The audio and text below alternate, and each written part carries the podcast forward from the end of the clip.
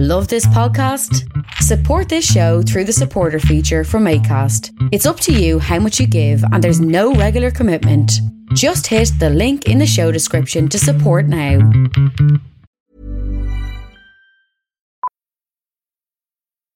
Millions of people have lost weight with personalized plans from Noom, like Evan, who can't stand salads and still lost 50 pounds. Salads, generally, for most people, are the easy button, right? For me, that wasn't an option. I never really was a salad guy. That's just not who I am. But Noom worked for me. Get your personalized plan today at Noom.com. Real Noom user compensated to provide their story.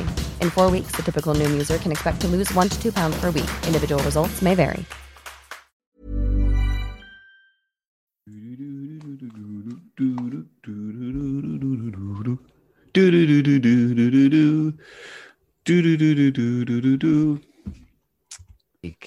Hey, Fuck sake, man.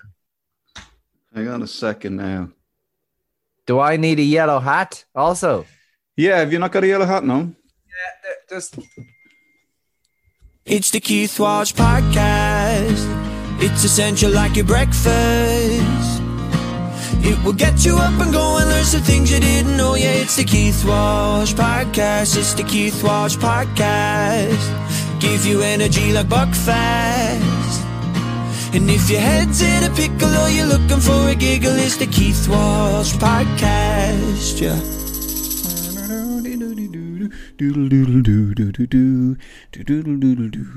At the very start there, when I was waiting for Dara to join me, I was singing a song. That was the song. Can you tell me what the song is? The name of the band? Do do do do do do do do. do. Extra points to the person who can email me keithwalshpod at gmail.com with the name of the song and the band. How are we? It is the Keith Walsh podcast. My name is Keith Walsh, and I'm recording this. At the time of recording, it is a minute past 11 uh, in the evening time at night. It's 59 minutes away from the witching hour. is that midnight, the witching hour? I don't know. Anyway, it's, um, it's late again. I don't know why I'm getting busier. Why I'm busier in lockdown than I was. I don't know. I'm getting busier every day. Which is a really, really great complaint because if I wasn't busy, I would be doing my nut. Uh, it is the 20th of January. We're almost at the end of the longest January uh, known to man ever in the history of Januaries. Um, and for those of you doing dry January, it's almost over. You're almost there. Next weekend, you'll be able to booze it up, big style. Anybody kicking on and pushing f- through and going for the hundred days, you'll be a third of the way there. And uh, well, you've already done four weeks, which is pretty good, really good. So uh, see you on the other side. 100 days of no boozers. Dry January years, well done. Enjoy the booze. Um, my guest today is a young man called Dara Quilty. He is, uh, you might know him from being a television presenter on Kids TV and RTE, and uh, or you might know him from the radio. He, he presented Drive Time on 98 FM for five years. Before that, he was on. He did the Zoo Crew. Um, did they ever do? They never did breakfast. They never did breakfast. Um, they did the Zoo Crew. Uh, himself and Brian Marr. Um, did breakfast before that, and uh, he's in New York now. Well, he's actually home in Ireland, and was home when we recorded that.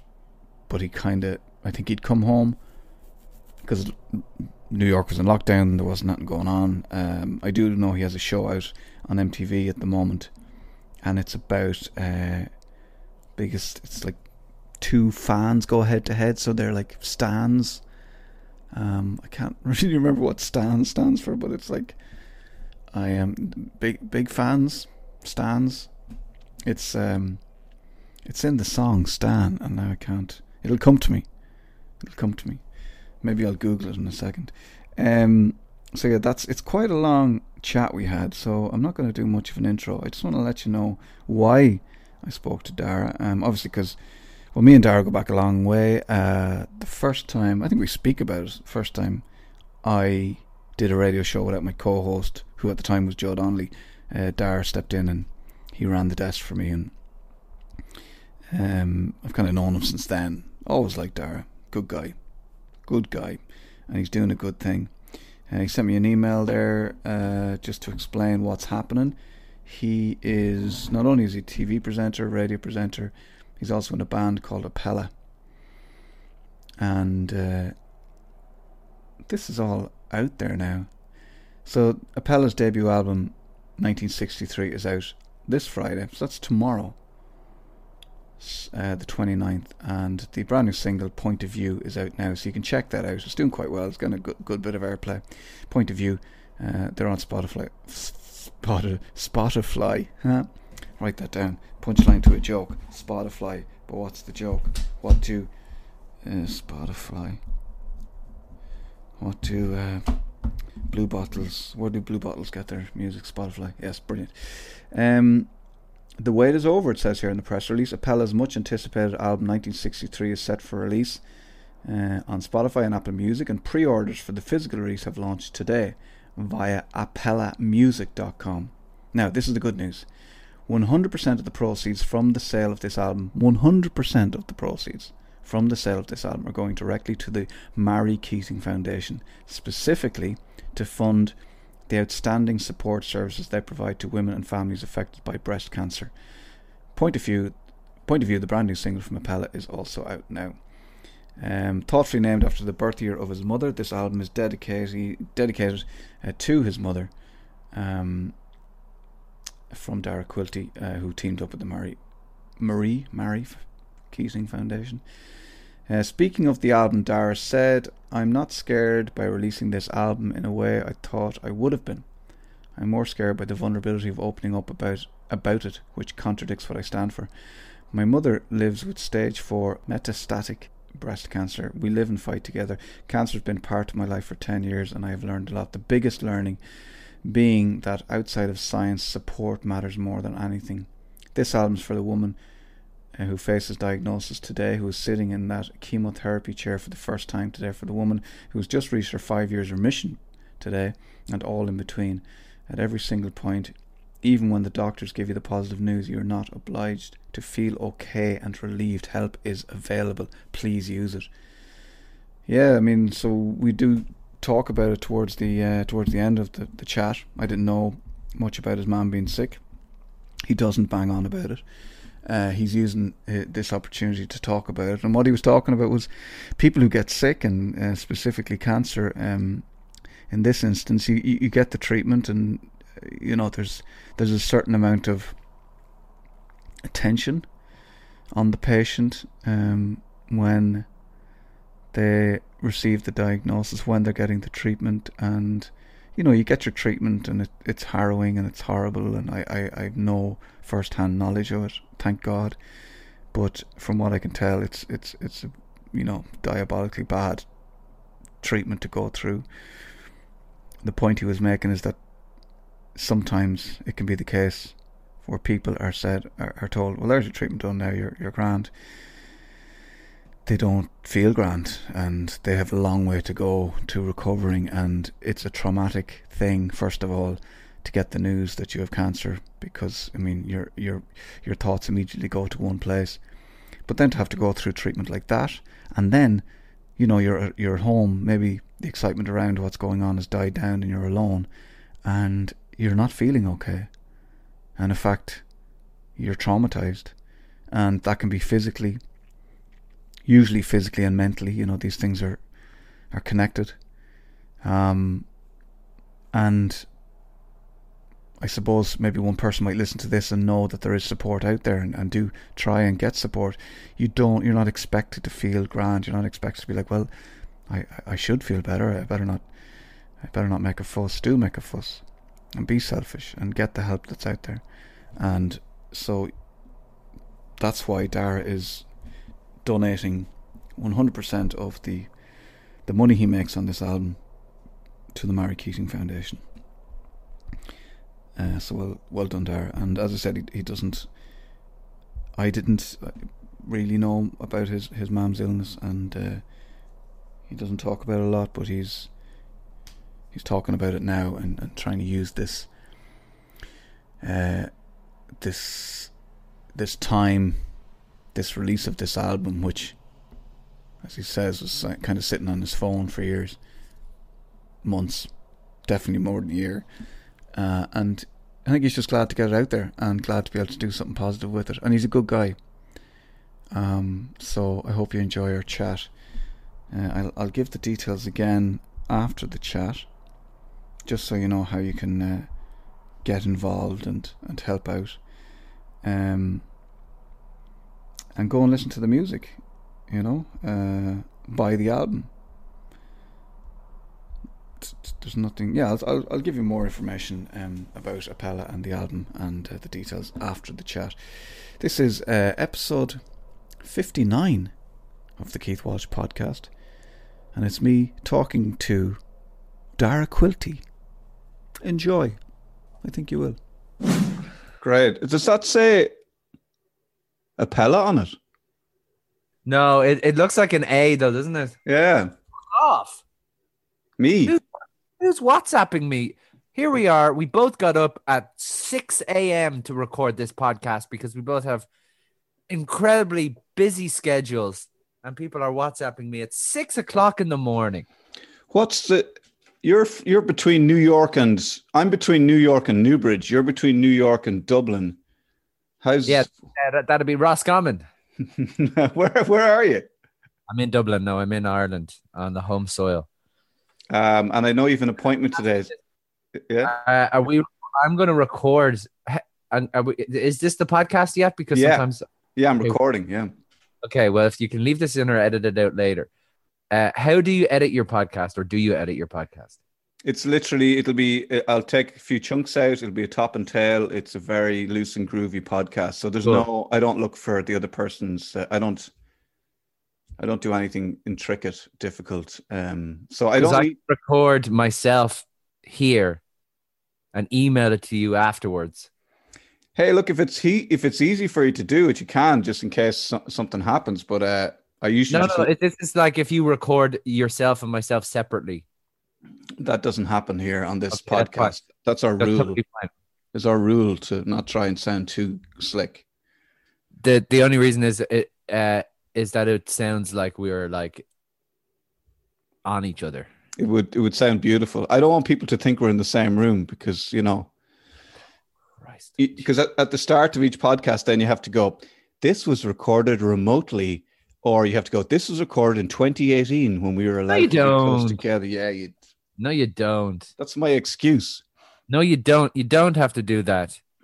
I was driving in Dublin uh, city center on Friday, and it may as well have been Christmas 2017.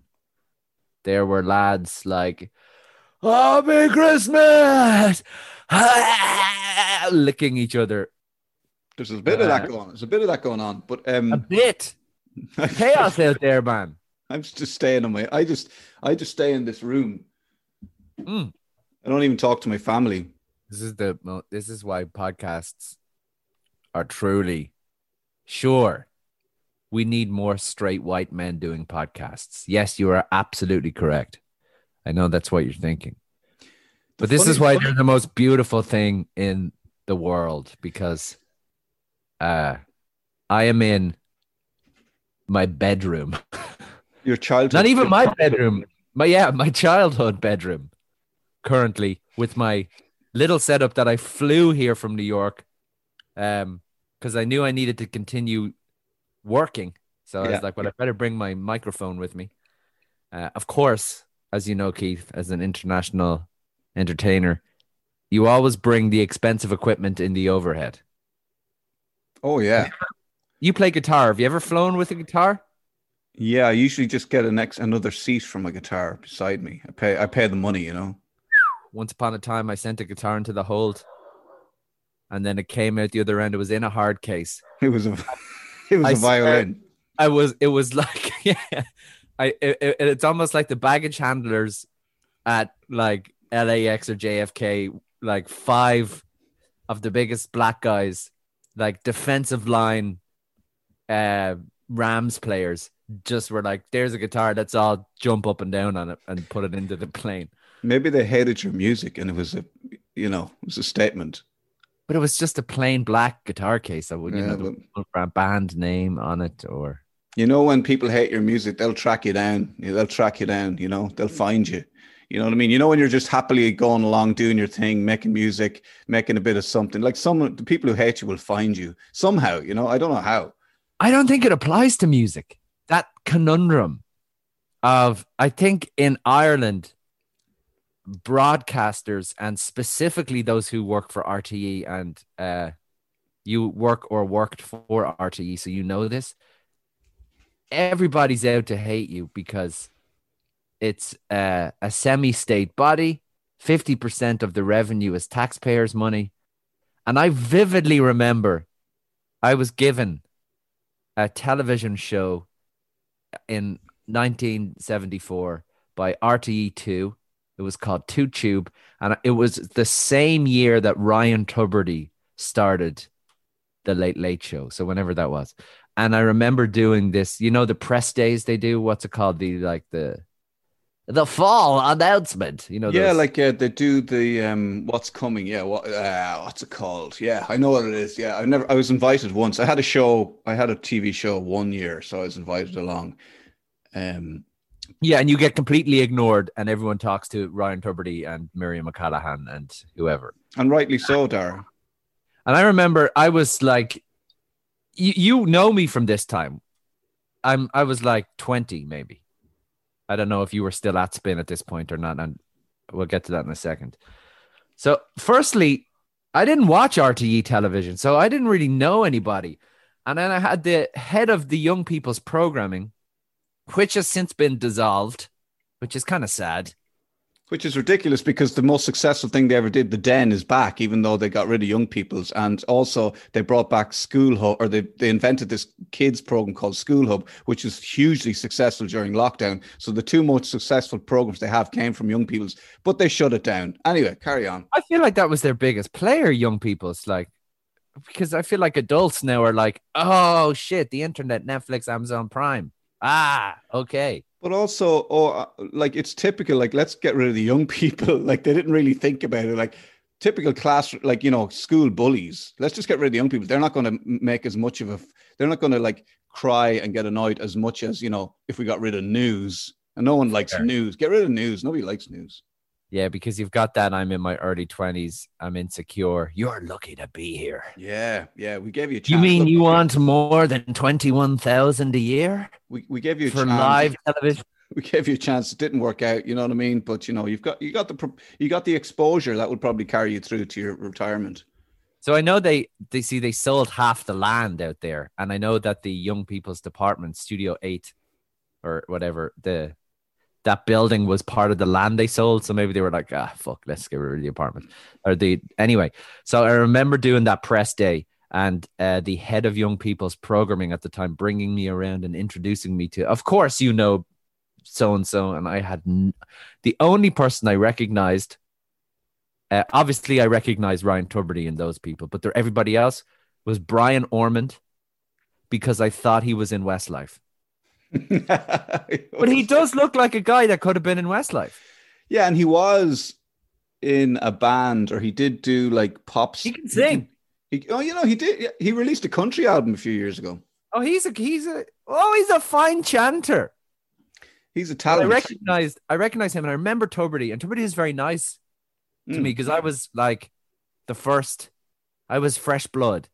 So I think the idea was somebody big meeting 25 executives. Somebody said, "Hey, what about young people's for young people's by young people's?"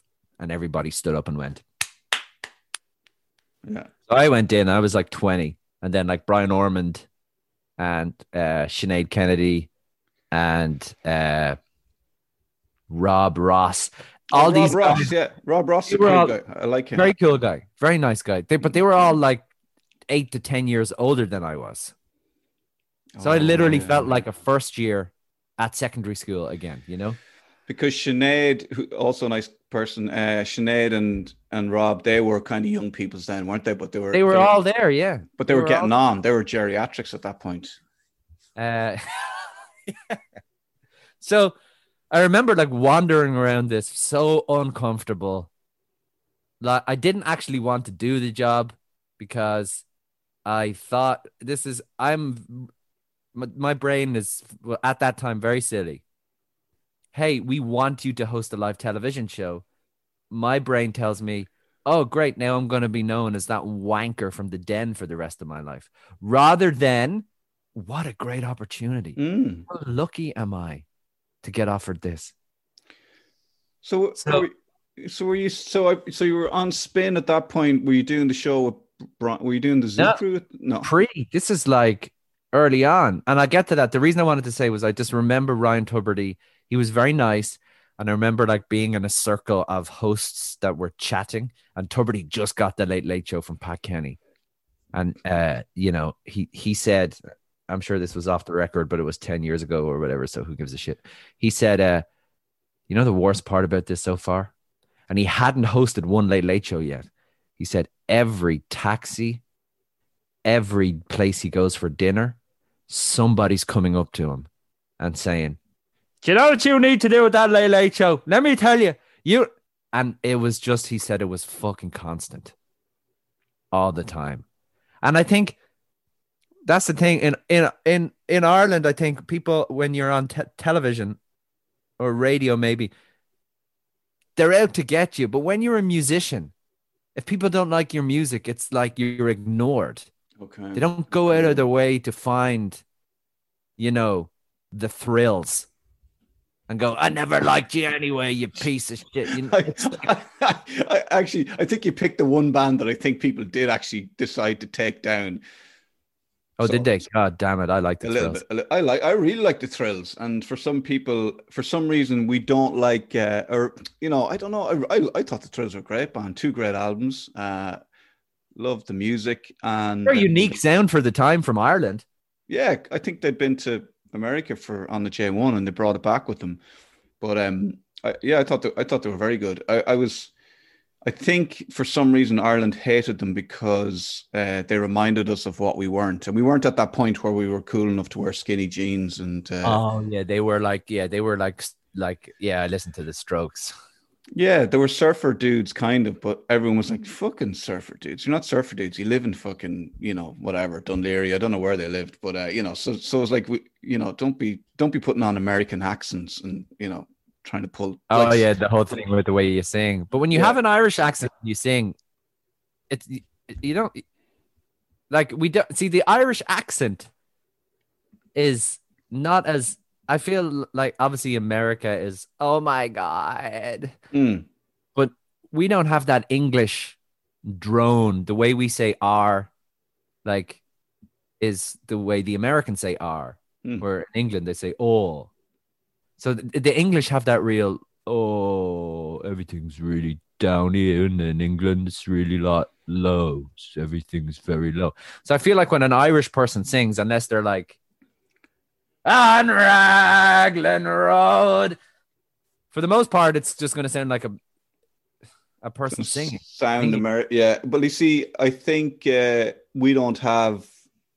Like the one thing we didn't do was copy British accents, but people always think that we copy American accents. Like everyone says, "Oh, Bono, Bono puts on a, a faux American accent when he's singing," but he just that's just the way he talks. We have an elevated. We have an elevated, you know, accents. It's just Except for Newbridge.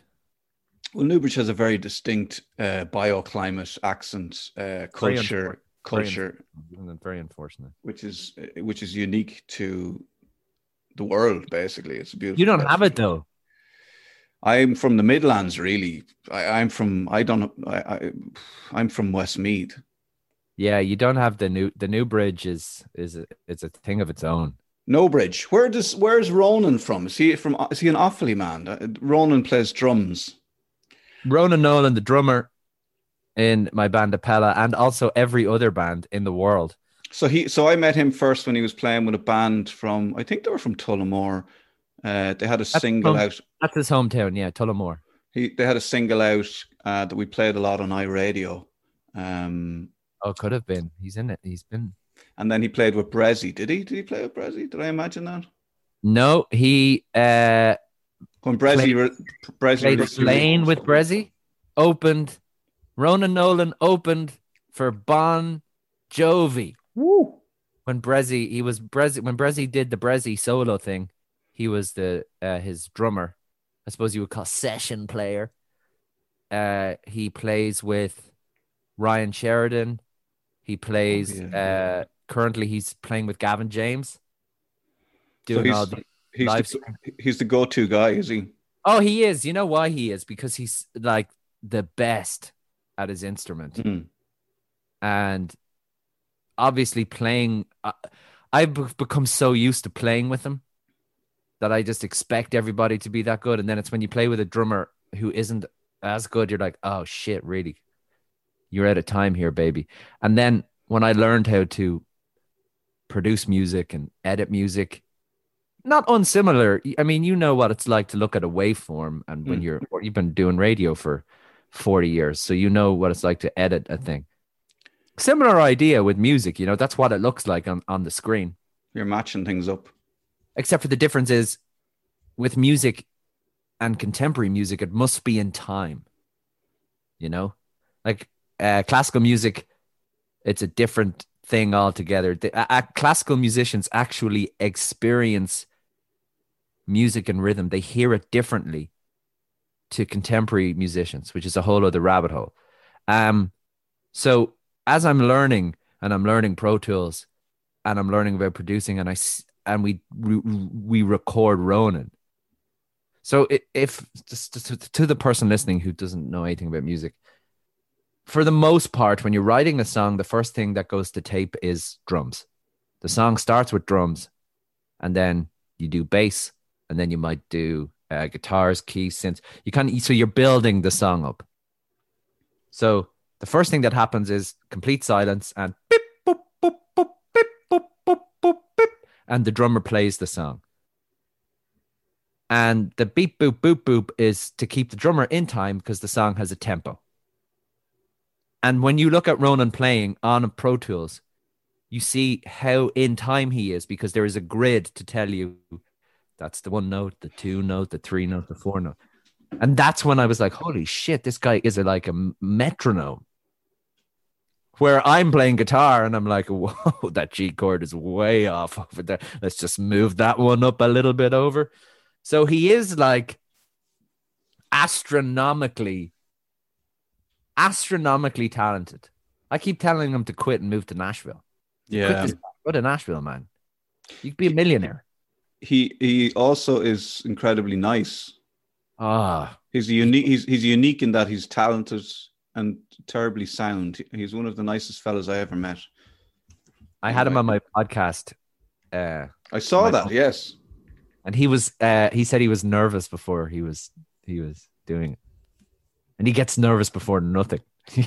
like But he probably doesn't like talking about himself. He likes to express himself through the drums or whatever instrument he's playing.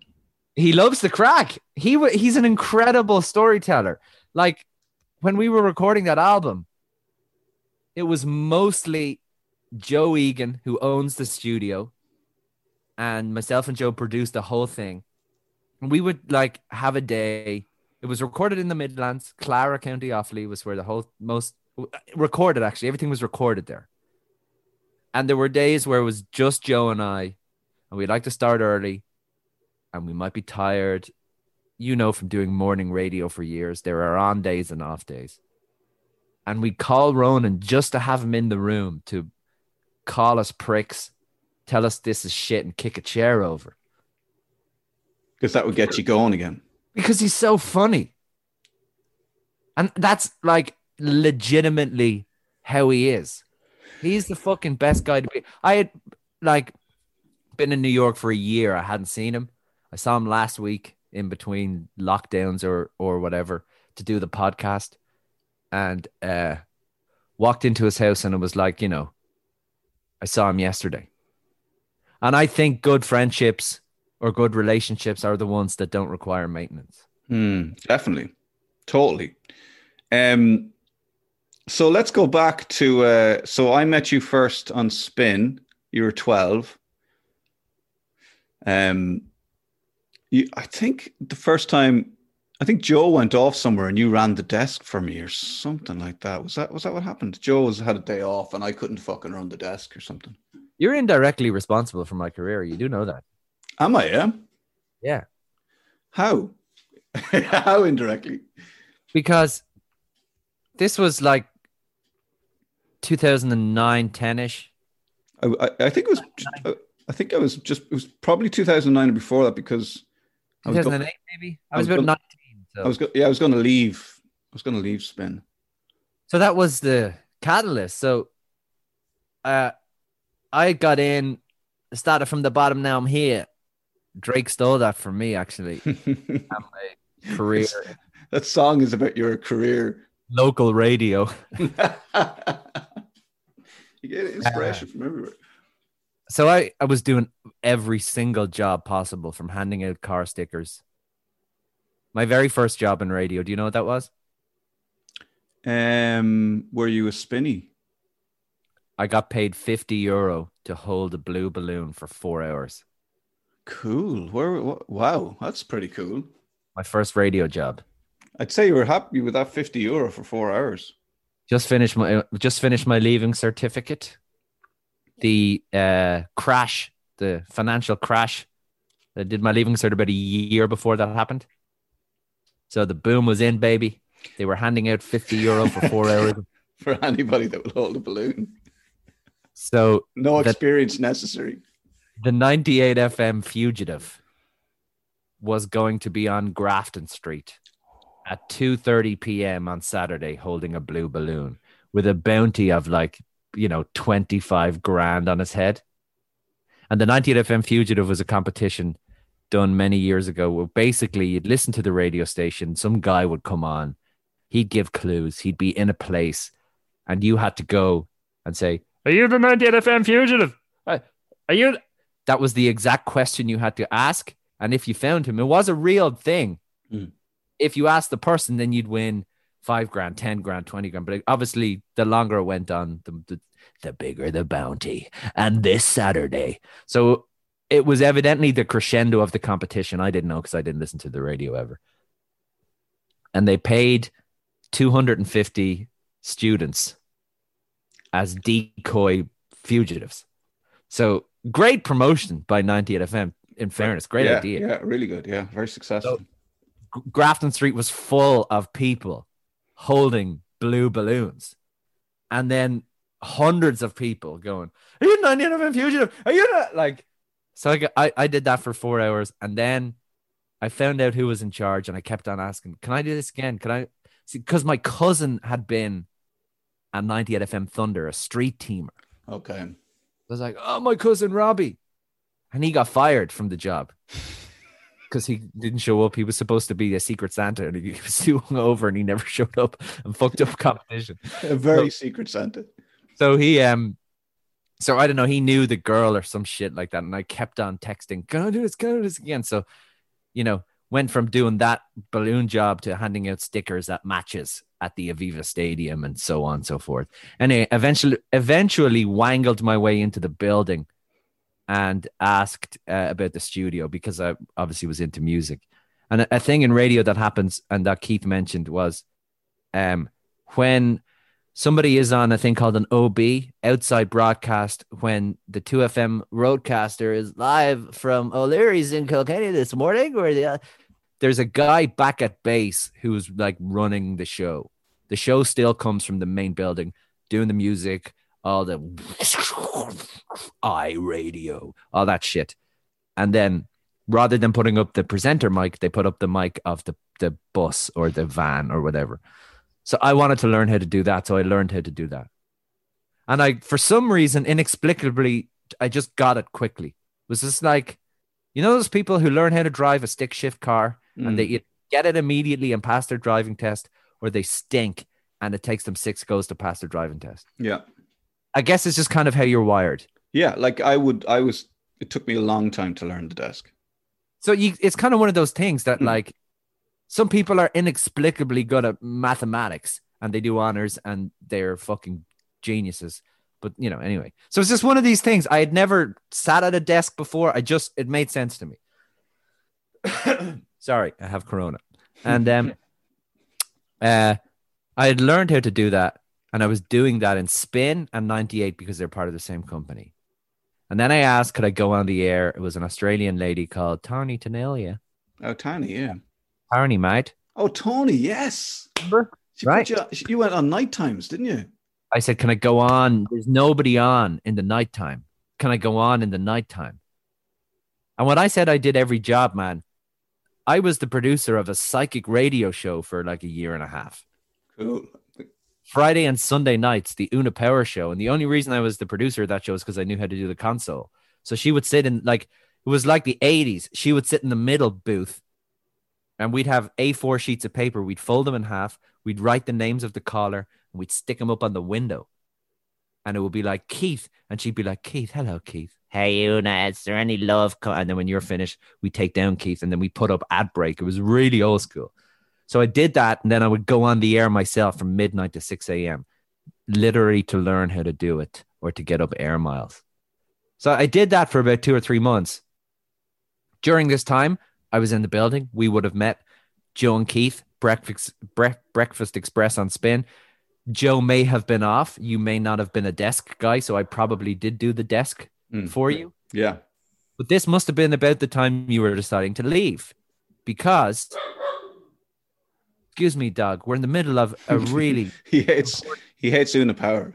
Hates that show. that, that- that's Una. That's his trigger. That's Una. Una is speaking to us. From through the dog. So, so I, uh, I, uh, wasn't on spin yet at this point, Mm. uh, but I've been doing this, the, you know, I, I guess panel opping or whatever they call it. Um, and your show was the shit, man. Joe and Keith was the the the show. Lucky Jim, lucky lucky Jim. I mean, it was, and you were two guys that weren't from Dublin on a Dublin radio station. It was so dry and sarcastic. It was fucking brilliant. Uh, and I'm not just saying that because I'm on your podcast. It really, really was. Um, and you had got a big offer and decided to move on to a new thing. and uh, I, th- this is where it, your move was the catalyst because the guy they put on after you was Ryan Phillips. Yeah. And Ryan Phillips was hosting a, a late night show on Spin called The Lock In with Ryan Phillips. So they move Ryan Phillips down, pair Ryan with Tracy, Mm. thus the world famous fully charged with Ryan and Tracy was born. And then that leaves a window for me to slip into nighttime. So if you didn't leave, Ryan would not have moved to breakfast. And I'd still be on nights in 98 FM and there would be no podcast. There'd be no bands, there'd be no nothing. The, the um oh, that's I why I- that was that's- it. That's, that's- the thing I think people need to know about is that, like, for me, it happened very fast and quick, but it was it, it was a a look and a timing thing, because sometimes there is no movement in radio. no. It just so happened at that time. You guys have been on the air since day one or close on spin. You've been on for years. The time had come to move on, which is healthy and good to do in any walk of life, I think. Um, but I was just right place, right time. Um, I moved on to give you an opportunity because I knew the young people needed opportunities. You did. I didn't, um, and I, it wasn't that I got a big offer. It was just that I'd been doing that for five years, and there was, uh, I mean, there was low ceilings in that building anyway. But I was very aware of the ceiling that we had reached. There was nowhere to go within the group. Like there was no, there was no offers coming in to like move on to Today FM. There was no offers to move to ninety eight. There was no, there was nowhere to go. As you said, like there's very little. A lot sometimes in radio can be very stagnant, and within groups like Communicorp there just wasn't any. And I was like, I just got claustrophobic. I was just like, this is shit. I'm not learning anything new. I wasn't getting an opportunity really to get a good go at the desk, or you know, I wasn't. I wasn't upskilling. I wasn't. I was just. I was just the guy that sat on the other side of the desk and said stuff and wrote sketches and you know was tried to be funny, which is great, you know. And and you know, looking back on it, I should have been more grateful, and I should have been like, that's that's a fucking sweet deal you've got there. You just rock up, no responsibilities, try and be funny. Well, you've responsibilities to write the, sketches and stuff like that. But but I just got very antsy. Uh, I got very uh, claustrophobic, and I left. I didn't have anything. I left, and I happened to to get a gig then with iRadio subsequently. Oh, I thought it was because of the iRadio. No, I had nothing. I just said no. I'm, I'm gone. Let's draw similarities here, Your Honor. Let me present this to the jury. You speak about five years. That's exactly how long I did on 98 FM's Big Ride Home. Five years. So how did you like? What was the? I mean, I, I used to tune into the Big Ride Home, and uh, I really liked it. But you were quite dry as well, uh, and I sometimes wondered whether it was like. I know it's your style, but sometimes I was just like, you're like, okay, we've got Sweet 16, and this is the great. And you used to, you would say things like, it's the greatest feature ever on the radio, which is kind of like it was our shtick, you know. But but it, behind that shtick, there is a little bit of like, yeah, I get how you know this is mainstream radio here, and uh, you know, and I and it's cool and all, but like you know, at the same time, you know, there's a funny there's a funny dynamic where you're trying to have your own personality, but you still have it's a, like 98 FM is is mainstream radio, you know, or, or, traditionally for the housewives. I mean, it changed by the time you got there, but uh, oh no, it was still the baby. It was still for the adults, you know. It was still, and you know, it, it's it's the expensive one to advertise on. You know, so there was very much, and I had to take over from Dermot and Dave Wow. You know, I, re- I remember it so vividly because I was 25 so when young. I got off that show. And Dermot and Dave were moving to Today FM.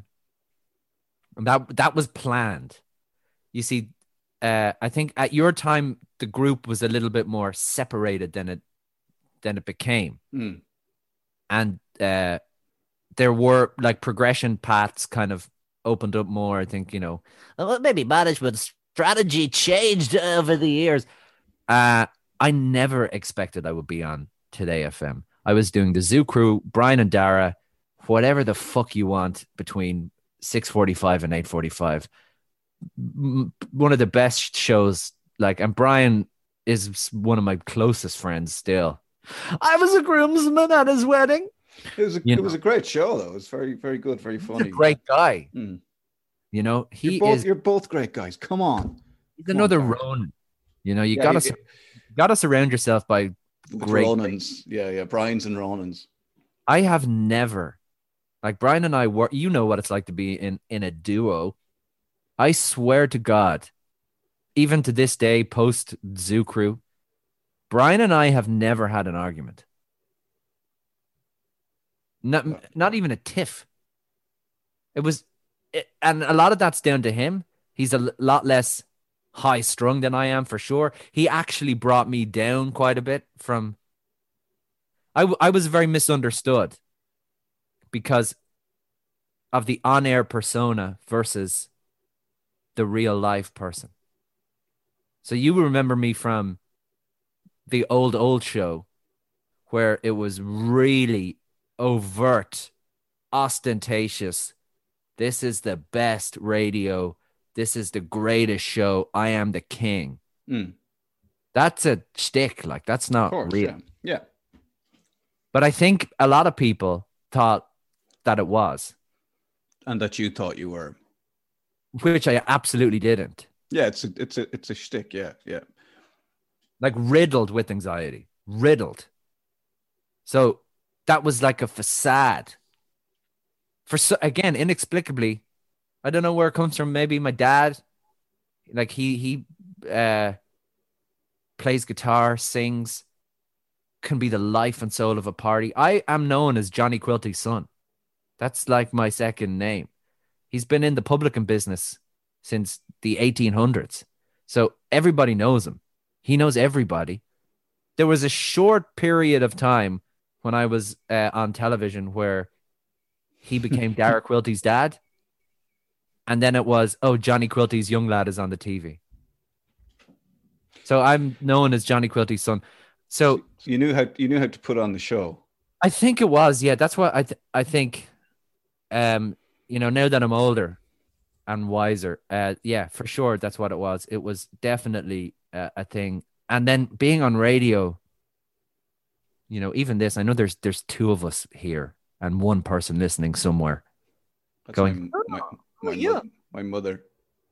Uh it- radio is an amazing because it's so intimate and like what you know what Keith is talking about like you know you're on your own and it's you and you know there's an audience but you're still alone. So you can you can be really confident because you can't see eyes. It's, different to being on television because there's a crew and there's cameras. And it's different if it's different to being on stage because you can see eyeballs. Actually bizarrely in performing the bigger the stage the easier it is. It's easier to play the three arena than it is to play upstairs in whelan's playing upstairs in whelan's is twice as terrifying as playing three arena. Because you walk can, on people can see the whites of your eyes. people say that but that's true. You walk on stage in three arena you can't see anybody or it's just a mass of people. You walk on stage upstairs in whelan's and it's Yeah, you And could, you, like- could, you could see the person on the table over to the left with just like looking confused. You can see them looking confused. And actually, afterwards, when you're talking to them, they're the person that enjoyed it the most, but they were just. They were just so nervous they couldn't. They they just wet themselves with excitement, and they were sitting with a confused face on them. But yeah, totally, yeah. I, I'm, but- radio is like it's it's just it's so you can be anything and i know the- they say theater of the mind and but you can really if you want to do it you can really create that because because Foley did did that. Uh, Yeah. like the big show. Uh, he was he was on. Today FM doing the big show, doing the you know the King of Lunchtime, the, you know all that kind of stuff, which people people took to be a sign that this guy's a wanker who thinks he's the greatest, you know. But it's a similar shtick, you know, and it's hard because uh, my experience of Ray is uh, he's not a wanker. No. Um, and he's kind of awkward, you know. I mean, he, he's more awkward than you. You're you're you're a very sort of like Ray is awkward, so you could you could perceive him even in real life as a bit of a dick, but he's not. He's just a bit socially awkward. But on radio, he was like the king of radio. Whereas you're just a very sort of down to earth, nice dude, you know. i hope so Um, less awkward, less awkward. But uh, but I get I get what you're saying about people saying. But that but you when you're that nervous and uh, self aware, sometimes you need to be like, okay, I'm going to go on and be and say the exact opposite to how the exact opposite to how I feel. self-awareness i think i think i had self-awareness uh, since the age of nine. The age of nine is when i became incredibly self-aware of existence. It was the year that i found out there was no santa claus it was the year that i found out uh, what sex was it was the year that i found out uh, that people take drugs and if you think about nine, like nine is You found out all these. You found out all these things at one party. It was One one party, one crazy night. wild night in Lily's Bordello back in 1995. and I, you know, it's obviously somebody in my class at that time or their older brother, somebody, and it was just an onslaught. Like I vividly remember the Santa Claus conversation and then going, so Tooth Fairy, Easter Bunny, Santa Claus. So then God, then obviously, you know what I mean? That was Mm. literally, and then well, no, no, God is just, there is God, but There there is. God. So, I became incredibly self self aware at at that age, and then so worried about everything all the time. Like I remember, like every time my mother would drop me to a place, I would think, this could be the last time I'll ever see her. Say if she's in a car accident and she dies, I better. My final words better be, "I love you, mom. Goodbye." Fucking nine years old. You're the greatest. Nice driving. Say loads of compliments just in case you never see her again. Loving the hair And I today. I think there's a beauty in the lack of self awareness, uh, because uh, I've seen it. I've seen it in people, and I've seen people. Uh, there's somebody in Ireland who's done very well for themselves, uh, who we both know, and I believe is complete has a complete lack of self awareness, which I think is fucking beautiful because the lack of self awareness is the lack like I think Donald Trump probably has it a little bit maybe. Mm. It's the lack of I don't give a shit what you think, and you can just power on through. And even if you're a musician and your musician your music is absolute garbage, you power on as if it's the best thing that's ever happened. You just you're blind to opinion or that thing that the, the overtly self-aware person has is the pseudo opinion, the Mhm. opinion you've created before there is an opinion.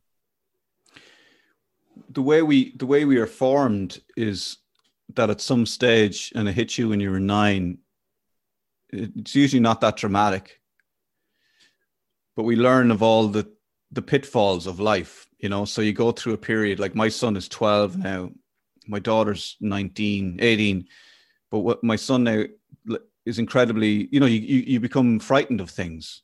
Basically it's your brain teaching you all the, things in the world that you- that you need to be frightened of and it hits you all at the same time you know? And that's how we know.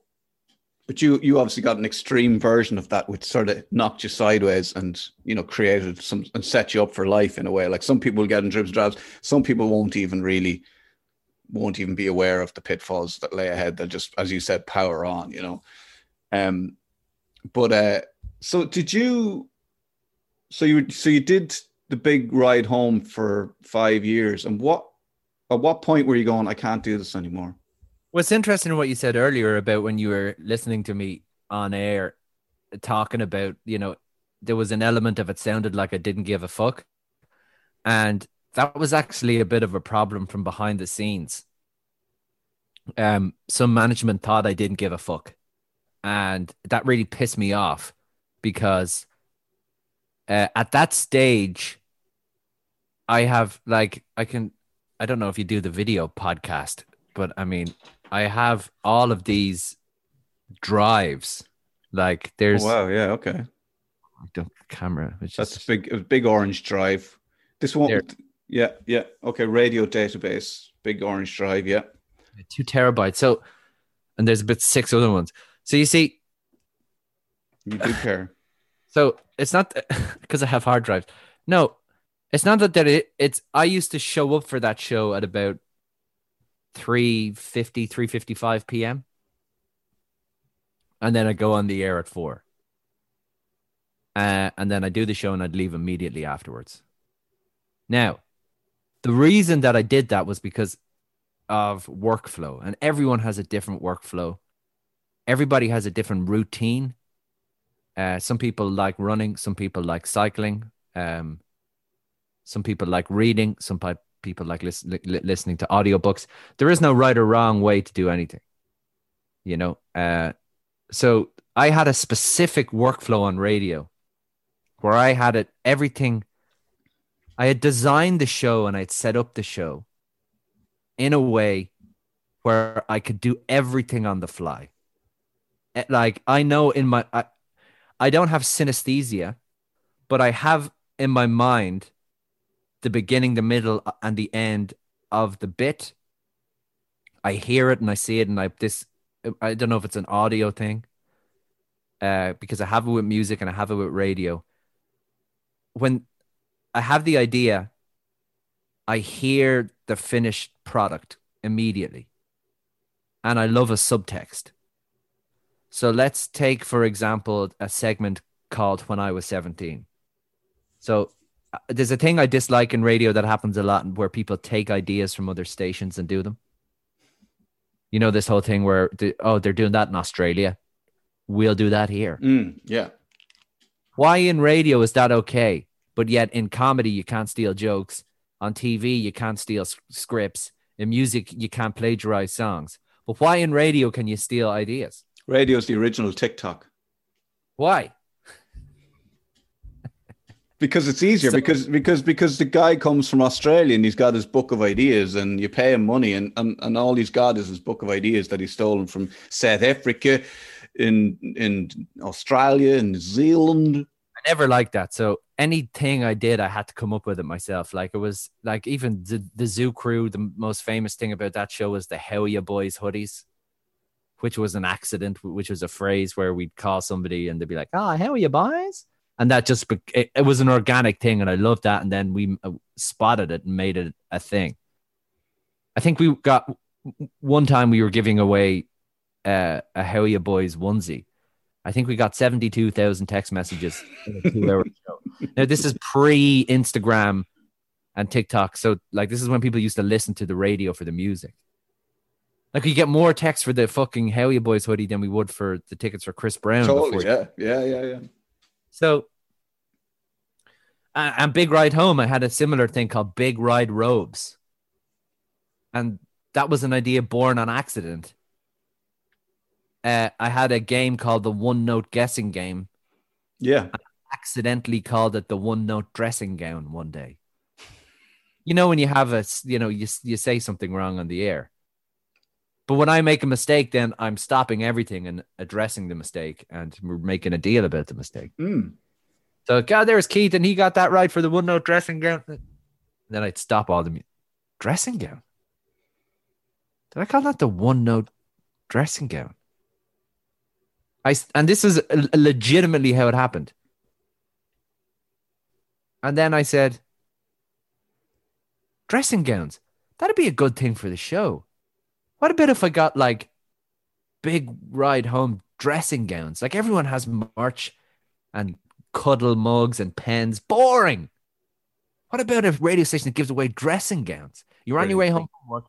And that and then I said, if I was getting them, what would you call them? And then people started texting in like fucking this, this, this. And then somebody came up with Big Ride Robe. Brilliant. They were born.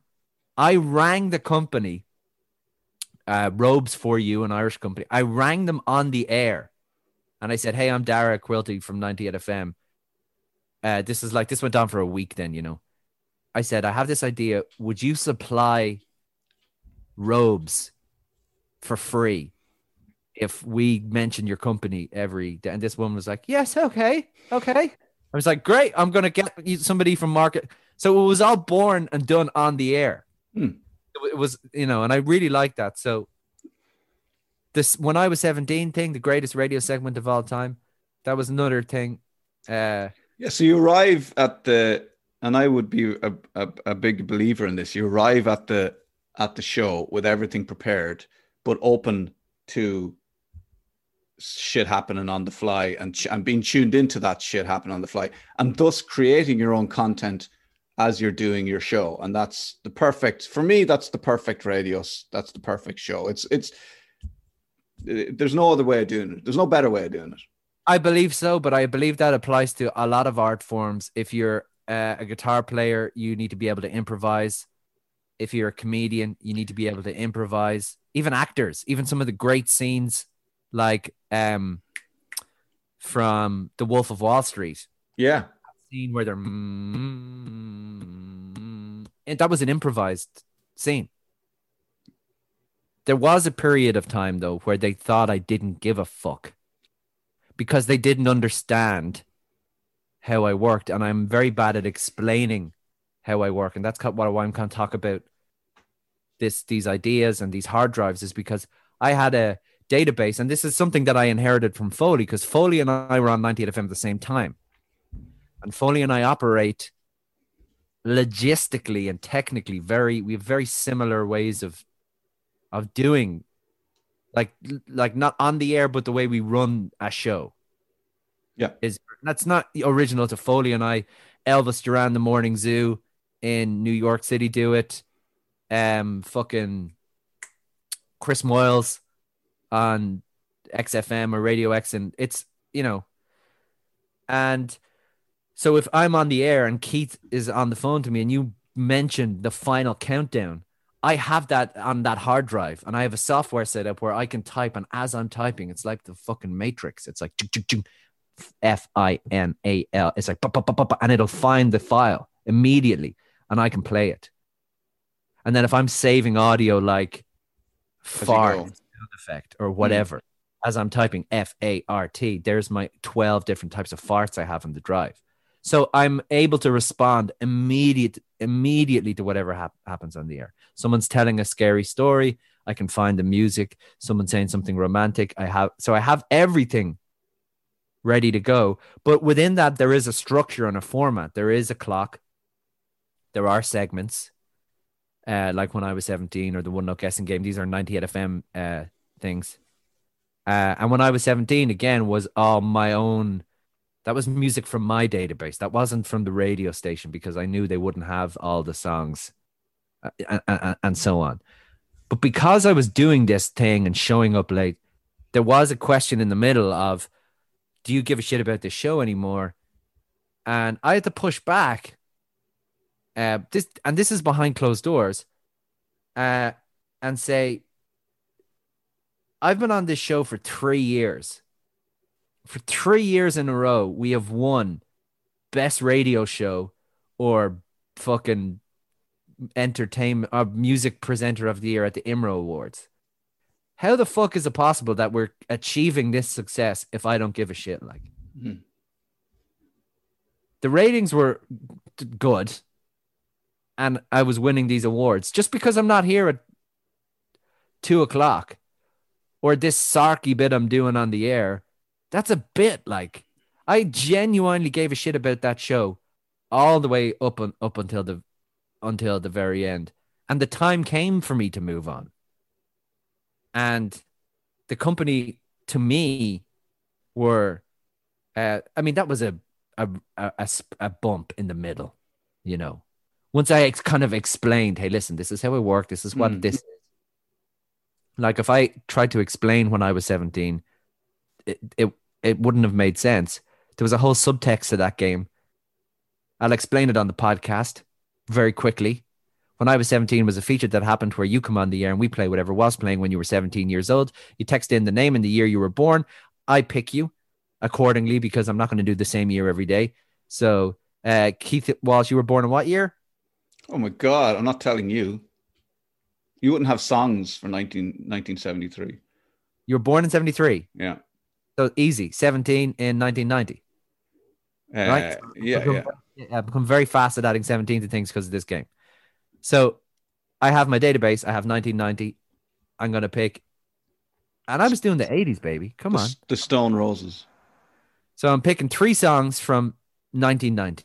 You're on the phone. I have three songs lined up. Now, what I'm going to do is talk to you a little bit. The whole thing is to get a caller on the air to have fun. That's the whole reason. Yeah, yeah. And then there's a great subtext to when I was 17. 17 is the age where you're sort of most connected to music. There's been some sort of sign. I think it's like 14 for girls or 17 for boys or something.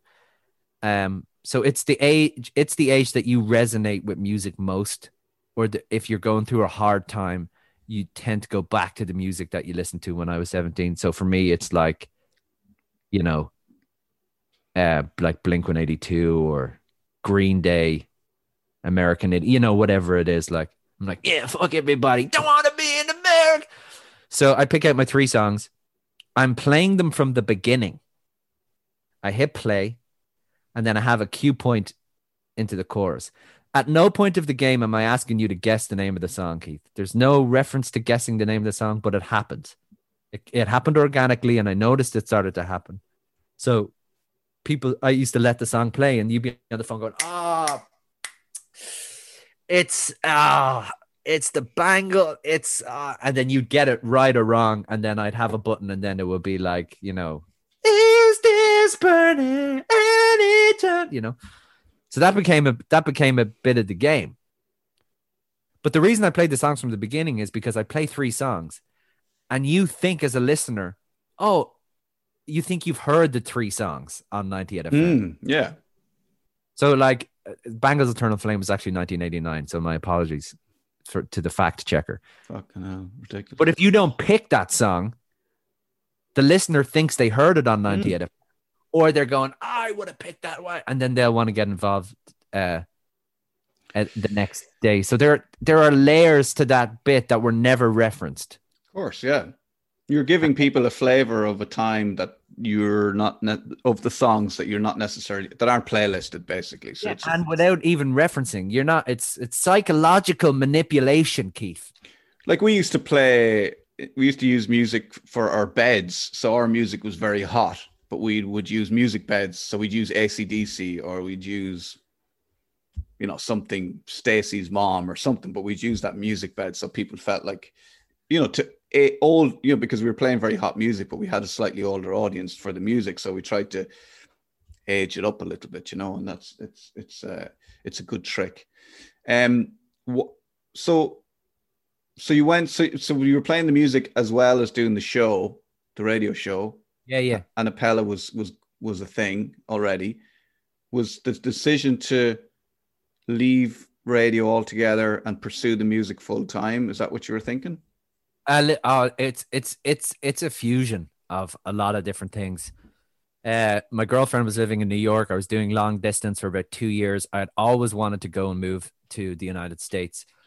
Um, you're still because you're still quite young though were you there i mean you, you are still a young man you know I think well, I was thirty when I moved to New York. Yeah, good which is nice age uh, you know, you, it's too old, man. You're supposed yeah to. Be, but you still yeah, but, but you, you you could have decided you were too old but you didn't which is good no, I knew it was. The, I, it was. It's. The, it was the thing to do, and it still is. Even being back here, like, and I'll, I'm back for a while, uh, with the COVID and the fucking travel ban, and like New York is shut down, Ireland's going into lockdown, and you know, it's there's no like.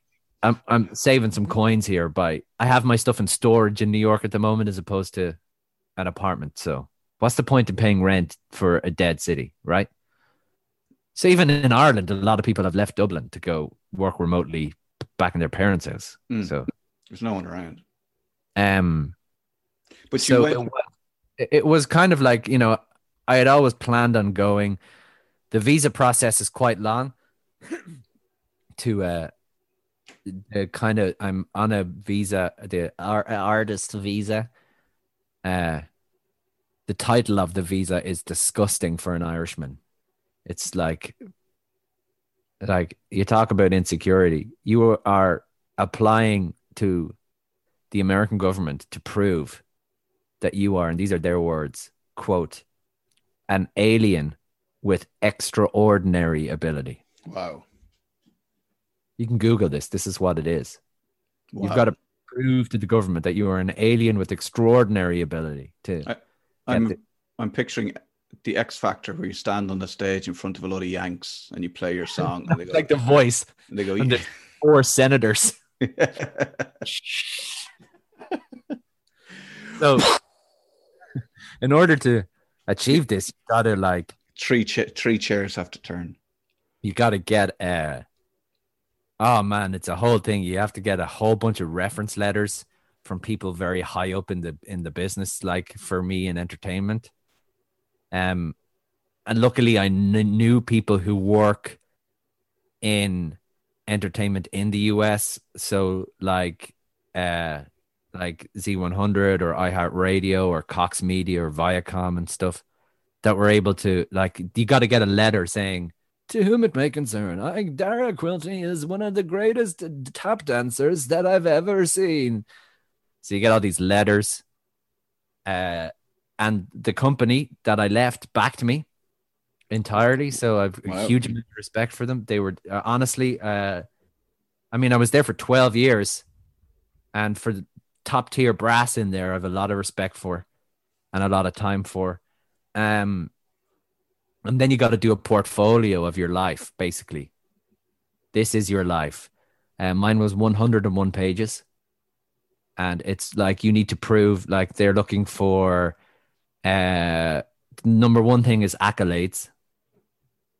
So like every time I was going for the IMRO Radio Awards, people are like, "I'd love to win." I'm like, oh, "Visa, visa, visa, visa, visa, visa, visa, visa."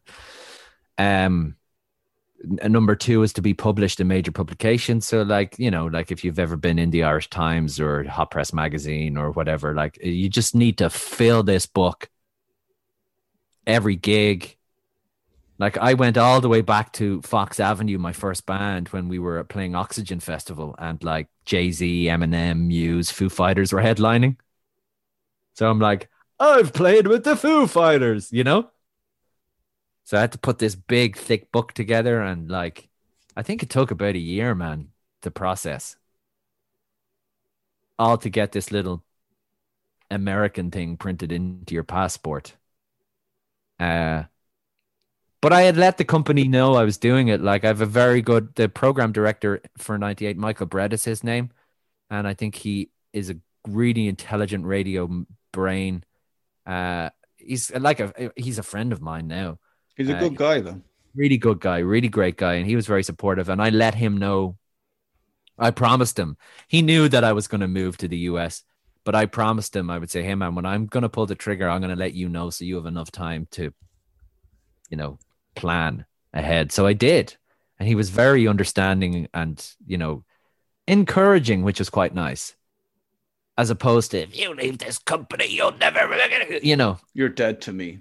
that kind of thing. Yeah, which is such fucking nonsense. I hate that shit, man. Like, people need to live lives, and you know, paths change and cross and intertwine.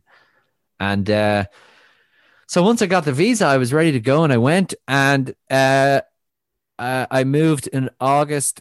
And then I had to come back to do my interview in the embassy. I got the visa printed into my passport in December of 2019. And in March of 2020, the coronavirus pandemic. Fuck. but that's okay because bar the fact that obviously I was moving, my girlfriend and I were moving in together. We were at least going to try and be in the same country. Mm.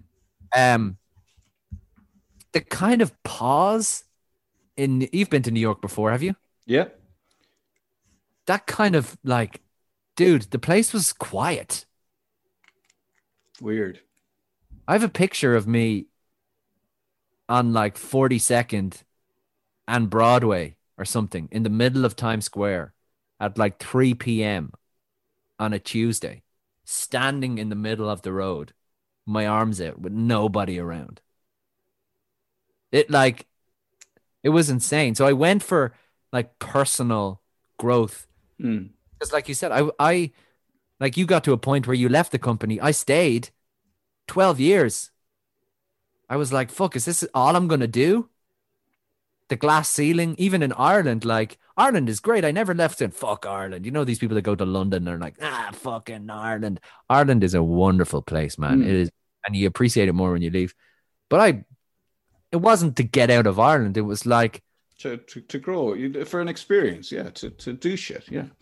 I've had all these, you know, I've I had this weird goal in radio, and this there's a there is a bit of narcissism in there. I wanted to win music broadcaster of the year one time just to see what that would be like. And I did that after my very first year on 98 FM. And it's like the Jim Carrey thing where it's like, you know, you, you know, these things are never enough. You know, what am I like, you know, oh, I'm nominated for another Oscar. So this year I won't be two time winning, I'll be three time. You know, you know Jim Carrey's went gone super philosophical or, or whatever. And that was a weird I just had this thing in my head. I was like, because it was like Dermot Whelan, Ray Foley, Dermot Whelan, Ray Foley, Jim Jim, Dermot. And I was like, I'd love to. Oh, that'd be so cool. Um, Are you saying that when you won, it just didn't mean what you thought it was going to mean? No, it did mean a lot actually. That first one, I was really like amazed.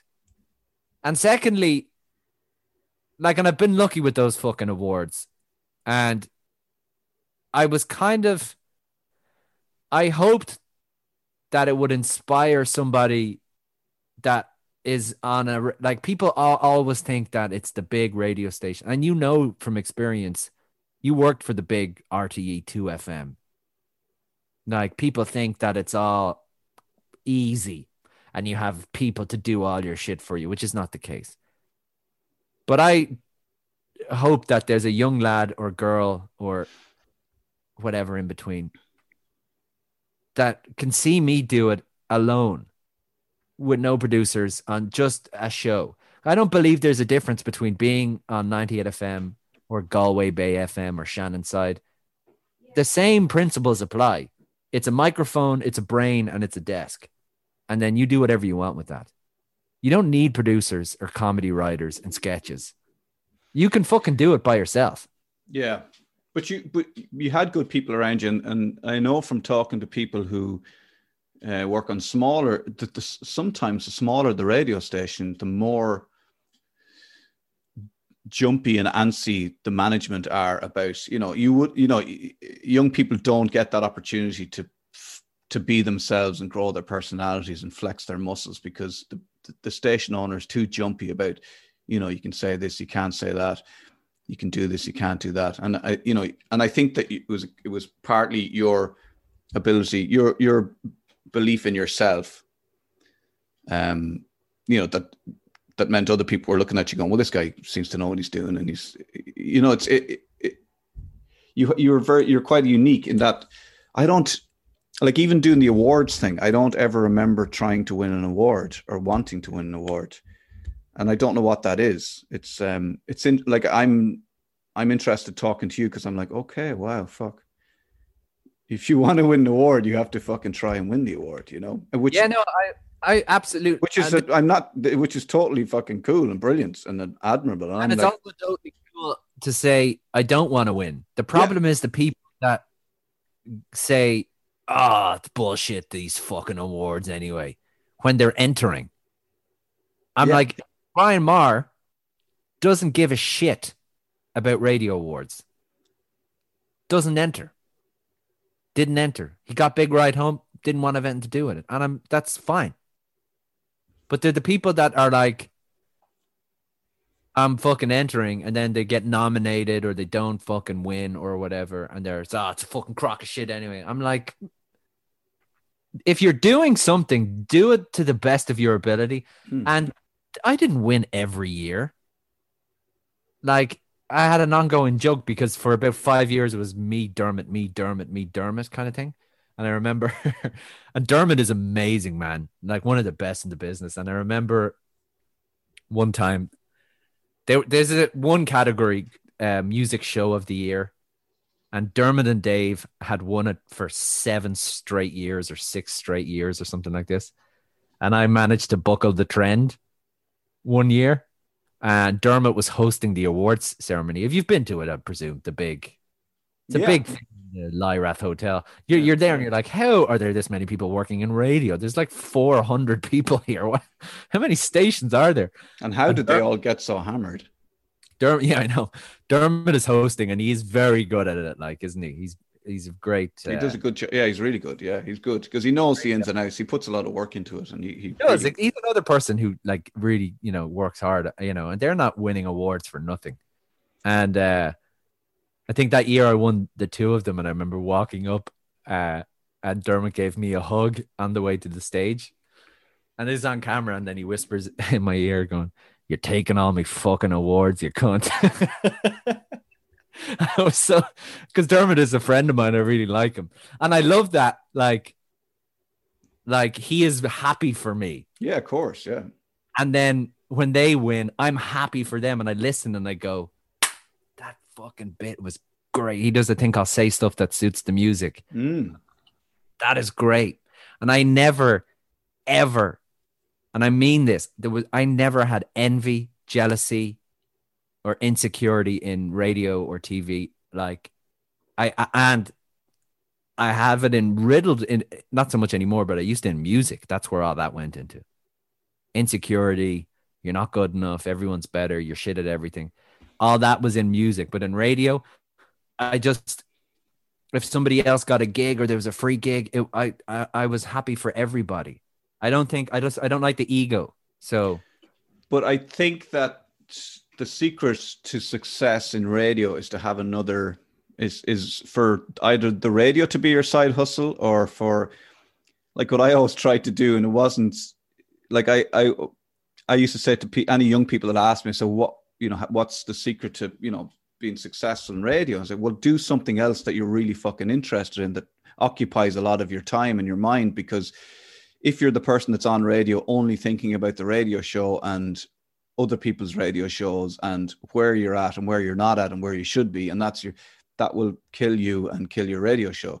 Whereas i used to do ridiculous things like i'd sign up for the local hurling team. So we you know we'd be we'd have championship you know and we'd have we'd have you know we'd be training three nights a week. We'd have a match at the weekend you know and it occupied my thoughts all the time. So i'd be coming in for your mind yeah yeah so so i was i had a competitive i had a thing i was on the field i had to train i had to i had to you know, prepare myself for matches, you know, and then the the the most important thing, which was the radio show, which paid my bills and gave me money, was almost secondary. So I'd turn up, you know, tired from training, and I'd be like, okay, shit, okay, let's just do the show, you know. So you're very present then, you know. Whereas if you're, if it's all about this, what this is what worked for me was almost like a dist- give myself a distraction, so that I could just sort of try and freewheel through the radio show, so I could try and be present, so I could try and just you know, because it's frustrating. You know, you know when you have those days where you're just not hitting it and there's nothing coming, there's no, you can't see anything, or you, and sometimes that's because you're too focused on it. You know, Yeah. um, and like we did with the like what I, what I tried to do, and I think we got there with the breakfast show on Two FM was to try and grow it organically. It was a great show, man. but it took that- us, but it took us about a year of doing shit shows to get good. You know. No, it was really good. One of my favorite, uh, I think one of my favorite bits was uh, the B- Bernard's hamper. Yeah.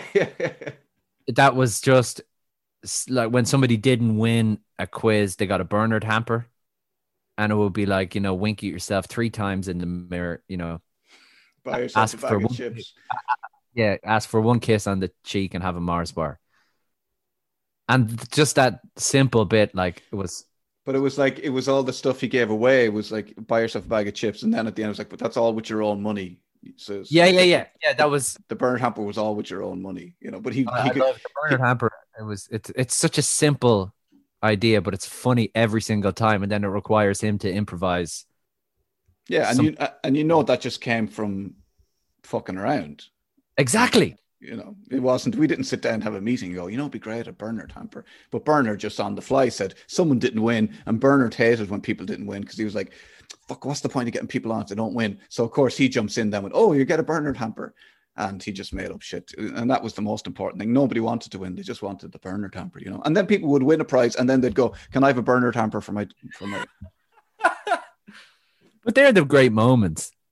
Uh, they they're the But- great moments. But it is that thing of trying to do a show. Like, if you arrive, if you're, if, if anybody's interested in radio, if you arrive at your show and your show is fully formed, you're fucked.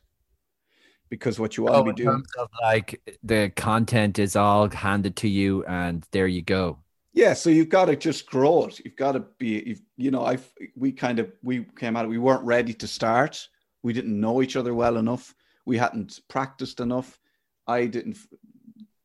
RT have these very old desks that don't make sense. So I was like trying to, like No, I everything, You know them. but just nothing made sense, and I couldn't. You know, you know what you're saying. Well, like you can't plug things in. I couldn't bring in a fucking my own shit and just plug it in. You have to go through a, channels to get, you know, and, and so you're trying to figure out well, how do I best use this? I mean, obviously it's faders and a mic, but sound effects Uh, but there's more to it than that. I know this because uh, the Communicorp bought the Dundrum studio, I think, that was formerly RTE, but all the RTE desks were in there.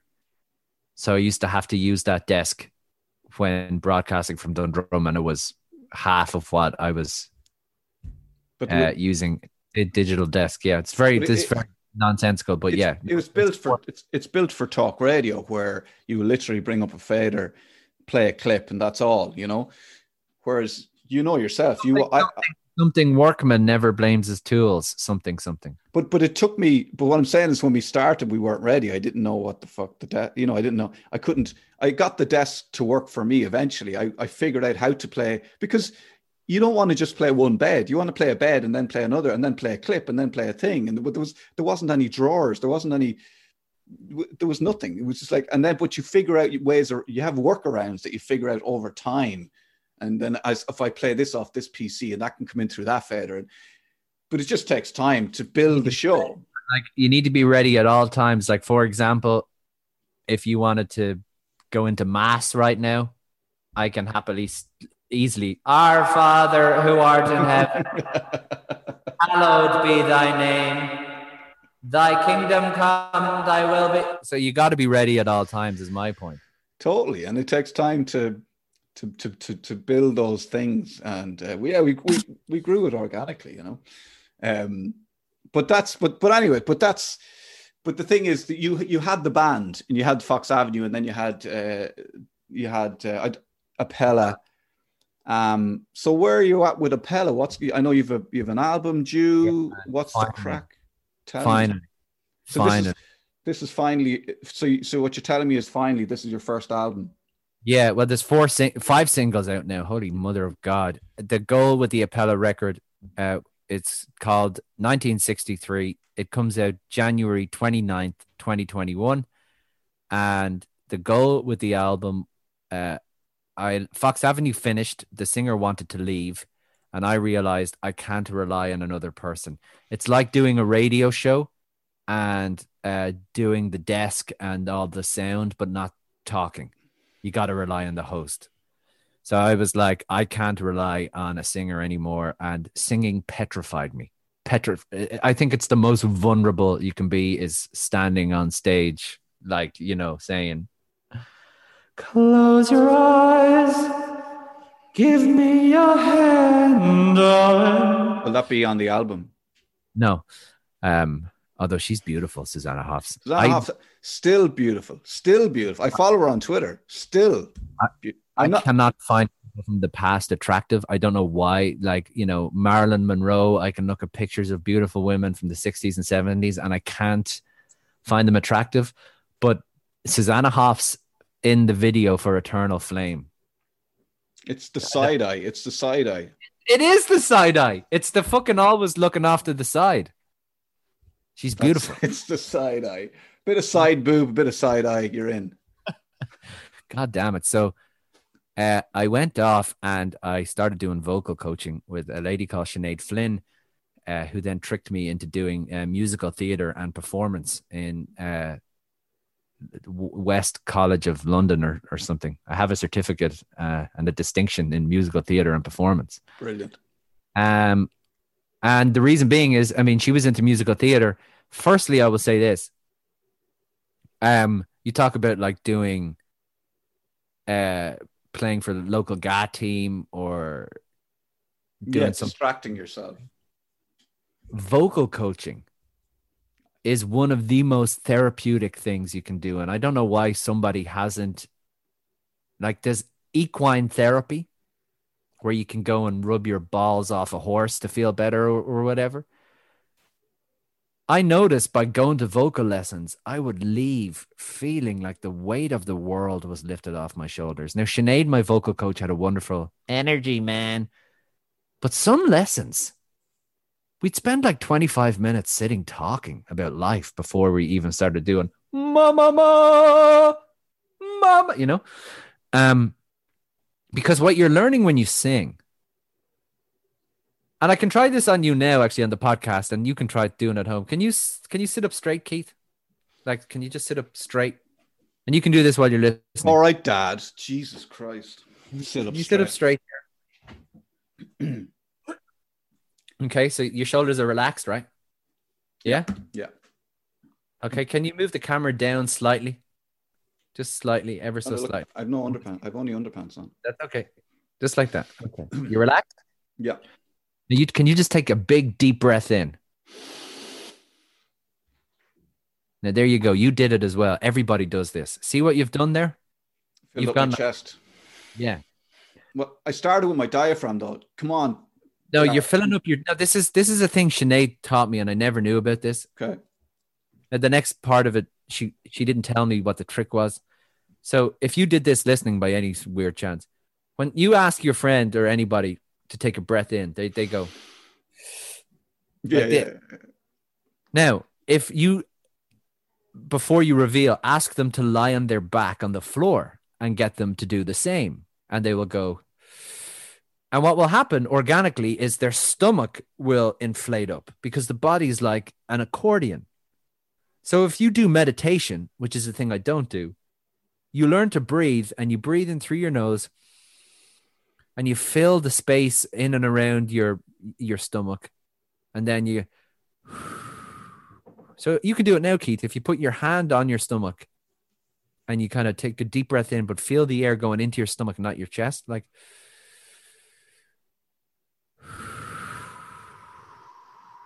that is how you're supposed to breathe Mm. When you're asleep in bed, that is how you breathe. When you're lying on your back asleep, your stomach is going up and down. So when you're singing, and trumpet players and brass players know about this, how to breathe properly, because a breathing technique is really important. You control your diaphragm. That controls the Exactly. So, and then in order to not lose your voice or to be able to hold a note for a long time, your body is like an accordion, and then the the the vocal cords they're the instrument. So I learned all this from Sinead, and I'm like like I don't know why somebody hasn't started singing therapy. If you don't ever want to be a singer, try vocal coaching because it is so therapeutic. Like It's funny that when you said that vocal coaching, something in my in my body went. You know the way you like. You know the way your radar is up for certain things. I went. Fuck. That sounds. That sounds good. That sounds like something I'd like to do. you go into a room and uh, the first thing is you've seen this on all the DVDs.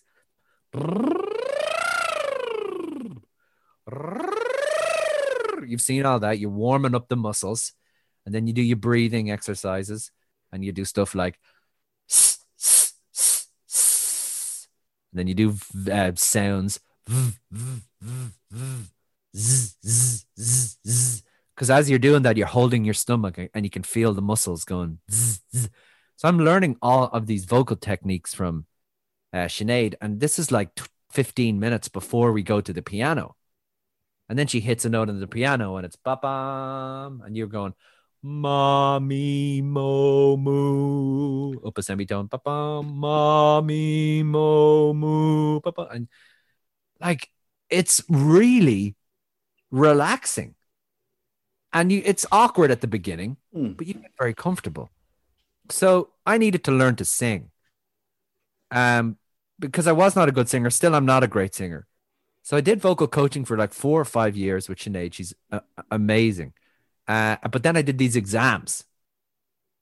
And i didn't grow up doing musical theater. I have no interest in musical theater. I kind of do now because i studied it but you, with these exams you have to perform you know eight pieces from the curriculum.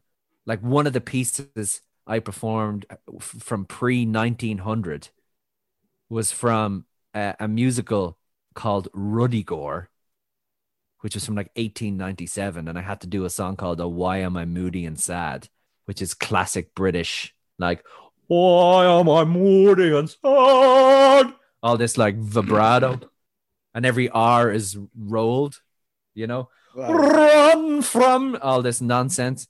So you have to perform this. Then you've got blocking, which is acting. Yeah. So you've got to like act out the scene of the song. And they've flown a man in from England who's 100 years old, hasn't seen daylight in 92 years. You're unsure if he's alive or not because his suit is jet black and he's so white. And he's sitting at a table with just sheets of paper on it. In the corner of the room, you have your piano accompaniment that you have paid to play for you for the hour of the exam. Then you got to remember all the lot songs. You got to remember. Then you've got to bring like little outfit changes and all this stuff. Wow.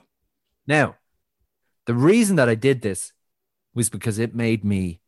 It was it made it it is more un, for me. This is personally. It was more uncomfortable doing that than anything else in the world.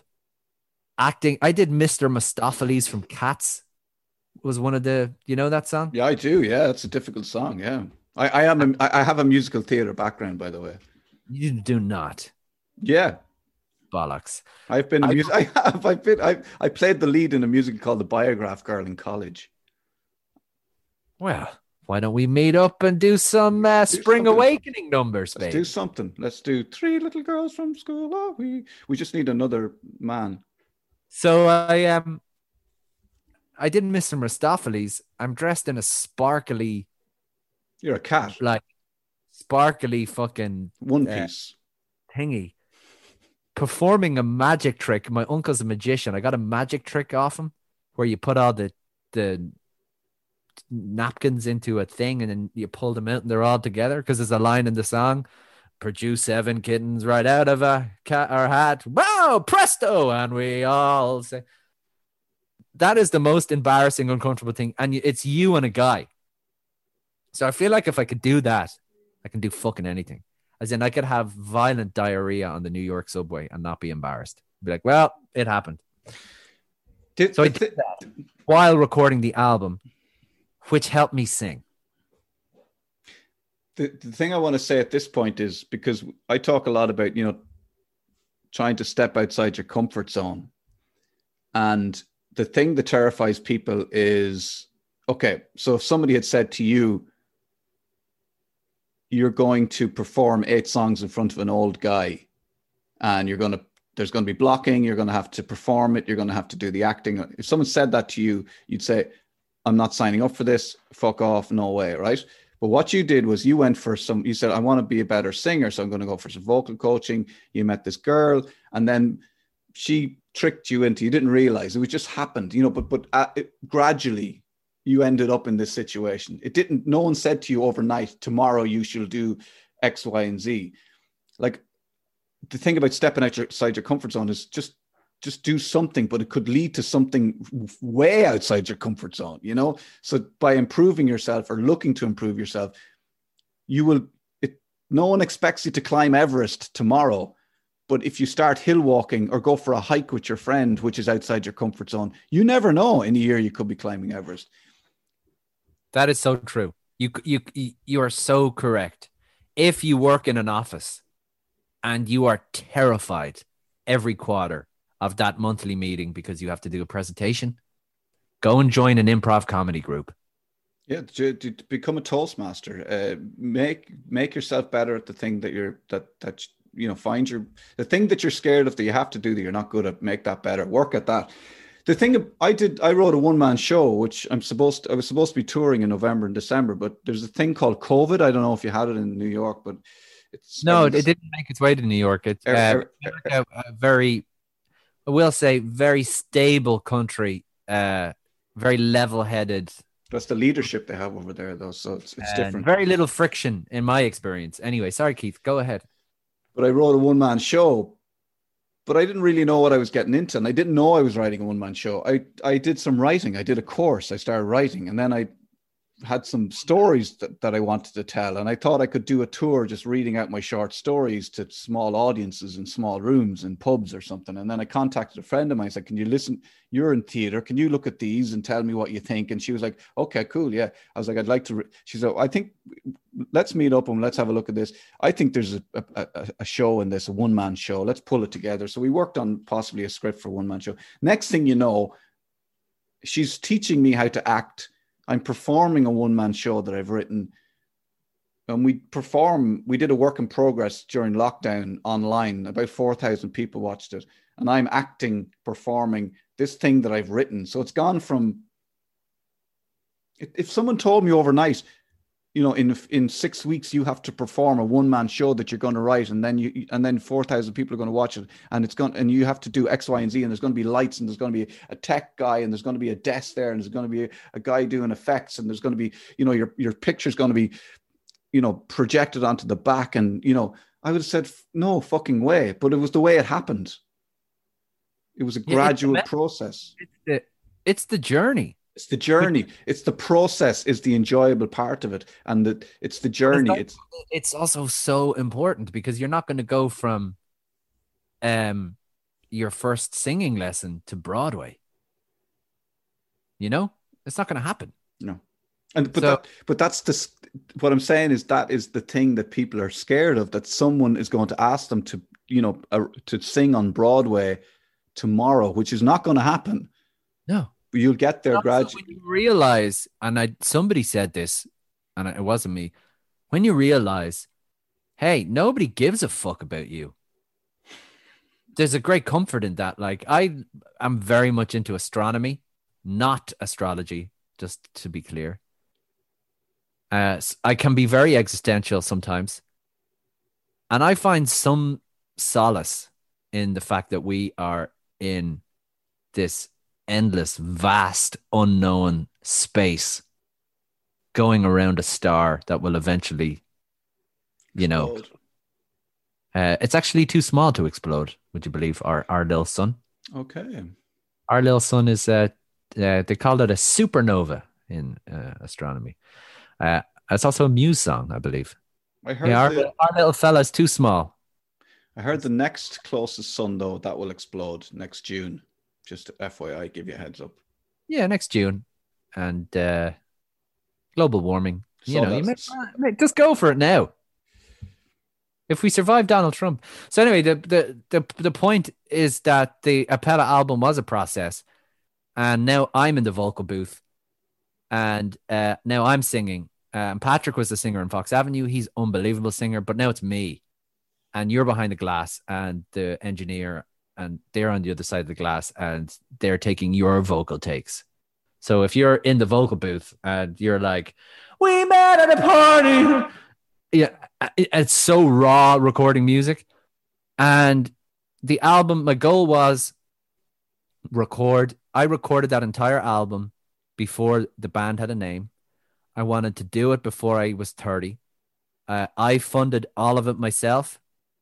Um, I don't regret any of it. I could have bought a house, but, you know. Um, It'll be fine. Everything will be fine. everything's gonna be Everything's okay. gonna be okay. breathe, breathe. the and um I funded everything. We did it, and uh then it sat on my phone, man, for two years. And um I moved to New York, and you know, I, I moved to New York for personal development. I moved to New York to find out if I was actually any good, because I was lucky and very grateful to Ireland, you know, because I had a great consistent career. I started working professionally at 18, man. Like I dropped out of college to take the TV job. I was studying marketing in DIT and I was like, well, what's the fucking point? Fuck it. So I was uh, in RTE all day. I would leave RTE. You, you were, Ryan and Tracy were on breakfast. I would leave RTE. I would drive to Spin. I would do radio nine to midnight. So you're ta- and RTE because it's a state thing. You're on that fucking clock. So I'm in there from like I had to fight to start at 11 a.m. The show wasn't on till five. I didn't need to be there till 4:30. Show up. Hey, welcome to the show. If you want to win an iPod Touch, here's a quiz question. Da, da, da, da. Here's home and away. Hi, Keith is here. Keith is here to talk about the new Florence and the Machine album. Keith, what's the album? Blah blah blah blah blah blah blah. We'll be back with Keith in a few minutes. Now it's time for The Simpsons. Come on, you do that shit in your sleep. So, uh, you know, I was so fucking busy at that time that I actually quit the TV because I love music and it was challenging. I didn't find television and radio challenging. Music was challenging because I, I was with people like Ronan and I was with people who were better and amazing musicians. And like, I'm like, I'm, you had to up your game. I'm not good enough here. The thing that people don't realize, for, very briefly, is on television, you're the least important. The presenter is the least important person in the room. You are wheeled in at the last second. Once the lights are done, once the cameraman is happy, once sound is there, blah blah blah. Everything okay. Just jump in there and do what you're fucking supposed to do. Yeah, oh, yeah. No one Yeah. cares. No one cares about you. You're the last person to be considered, and you're basically you're, you're You want to move to New York because it's the complete opposite. It's okay. Okay. unreal, man. You're doing a show in New York. They send makeup to your apartment. Wow. They do your hair. They they send a Chevrolet Suburban. I'm on the way. I'm coming. They pick you up. They drive you to the building. It's fucking like the way they treat. It's unreal. It's ridiculous. Like coming from our- our background, you're lucky in radio if you because you do the morning show. You may get a taxi. They may allow a taxi. Not even. The only reason they have you there from half eleven is so they can relax that they know you're going to turn up. They don't need you. They don't even Uh, need you there. So, so you had the album on your phone. We've been yeah, it was on my phone, and then COVID. talking, happened. talking for an hour and a half here, man. Yeah, uh, COVID happened, and um, I I went back at it in Brooklyn with Aidan Cunningham, the engineer, and we we kind of remastered everything, and it sounds fantastic. So, um, I'm back in Ireland um for a couple of months. Um, so I was like, I'm here. This is a great place, uh, to pull the trigger on the record. So. Released a new single December 11th, shot a music video, very COVID music video, just me in a white room. Um, for point of view that's out now and uh i know people here in the business so the album is is now uh so the songs are like everything is now fresher you know, and it sounds better because of the work we did in New York. And um, it's coming out on the 29th of January, and it's coming out because I wanted to exist in the world. When does this podcast come out, Keith? Can I ask that question? We can we can time it to go out whenever you are you're ready to whatever January. I'm doing a thing in January, but I haven't announced it yet. You see, so I can't okay, say, I can can't say it until I can you know- ta- tell me now and I can cut it out if I I'll, we we can talk afterwards. So the album's called 1963. That's the year my mom was born. My mom is living with metastatic cancer at the moment. Hmm. So when I'm, I've been t- talking to the Marie Keating Foundation. So I'm releasing this album, and all I want out of the album is for the album to exist. So I'm going to go into partnership with the Marie Keating Foundation because they have uh, an area that I believe is uh, not talked about enough. There's a lot of cancer research, a lot of money raised for breast cancer, and a lot of awareness. Uh, but people that suffer with cancer, a lot of people survive because of the miracle of science. And uh, I don't think miracle and science are allowed to be in the same sentence, but because of the science. But what happens to the person when they emerge from the other side of chemotherapy? Like, I feel like it's like, you know, the British soldier coming back from World War One, which was, you know, undocumented and they were you know they weren't respected. Nobody really knew what happened you know in the trenches with the rats. Uh i think uh one's mental health can be really severely affected by such a traumatic experience and then being irish i think and you know a lot of irish mammies maybe they're i'm grand love. I'm okay. They don't want to reach out. And the marie keating foundation have such a huge support structure and uh, amazing facilities and um, support available for families, people, friends of the person, the person themselves, people who have lost, people who have survived, people who are living with. And they have all these, uh, I don't, services, I don't know what the right word is, available. So all I want to do is have the album exist. So I feel like why not try and fucking do something? so, uh, 100% of the profits of the album. And when I say profits, I don't mean the, the recording cost. I'm taking the hit on that. I mean, I'm getting vinyls printed, CDs printed. Um, you know, that's whatever that costs. I think it's like two grand to get the vinyls done or something. I'm going to give 100% of the profits to the Marie Keating Foundation specifically for support for uh, women who are living with cancer, uh, for the survivors, and for family members who have lost, because I think it's really important to talk about it. Because the more you talk about it, the easier it is. The more you share your story or you find someone else that's going through the same thing you're going through, because you can feel quite alone when you're going through chemo, which is poison being injected into your body essentially. Um, and some people have great families. Some people don't know what to do, and it's okay. Your mother gets diagnosed with a cancer, and you're like, you, some people just freeze and they step away, and it's not. There's nothing wrong with that. That's not bad. You're not mean. It's not that you don't have a heart. It's just that your body, re, you can't control how your body responds to a crisis. So that's what I want to do with this record. And if I raise 1,000 euro and that helps one lady, that's fine. If we raise 10 grand, 20, I don't know what, what's going to happen, but that's what I want to do with this record. Because look, I'm not going to make any fucking money off it. So who cares? All I want to do is for it to exist. 1963 is the year my mom was born. She's here living with cancer and is doing good right now. And we're looking forward to Christmas. Sorry, this podcast was recorded before Christmas. I've spoiled the illusion. And um, I think we're going to do a pre sale and it's going to run from, I think it's January 7th until March 1st, every single penny raised. And I'll have a donate as well. If you don't want to buy the album and you just want to donate, you can do that as well. So there'll be a vinyl, hopefully a CD, and then just a donate, like, you know, and it could go really well or not really well, but I don't care. So, you know, that that's something that, that, that I can do. Um, you know, maybe somebody will that wouldn't have discovered the band otherwise will listen to the album. Whatever. My only goal with the record is that it, it exists in the world. And that comes from a comedian, Mark Normand, who I had on my podcast in New York. And he said, you just got to keep putting shit in your catalog of life, like you and your one man show, like you and this podcast. I saw you started a podcast and I was like, great, Keith started a podcast. Unbelievable. Now you're on episode like 47. I'm like, Jesus Christ. I started my podcast in March. I've only done 35. This guy's a machine. But you're doing, you're adding to the Keith Walsh catalog. Mm-hmm. Those hurling championships that you played in, catalog, spin, catalog, 2FM catalog. Pot. You're just making your life interesting because we're all going to die at the end. So you may as well fill the book full of interesting stuff. That album is worth nothing on my phone. I'm not Brandon Flowers. Apella's not the Killers. I just needed to exist. So I'm I'm this is a thing that I'm just going to try uh, that I'm just going to try uh, and do.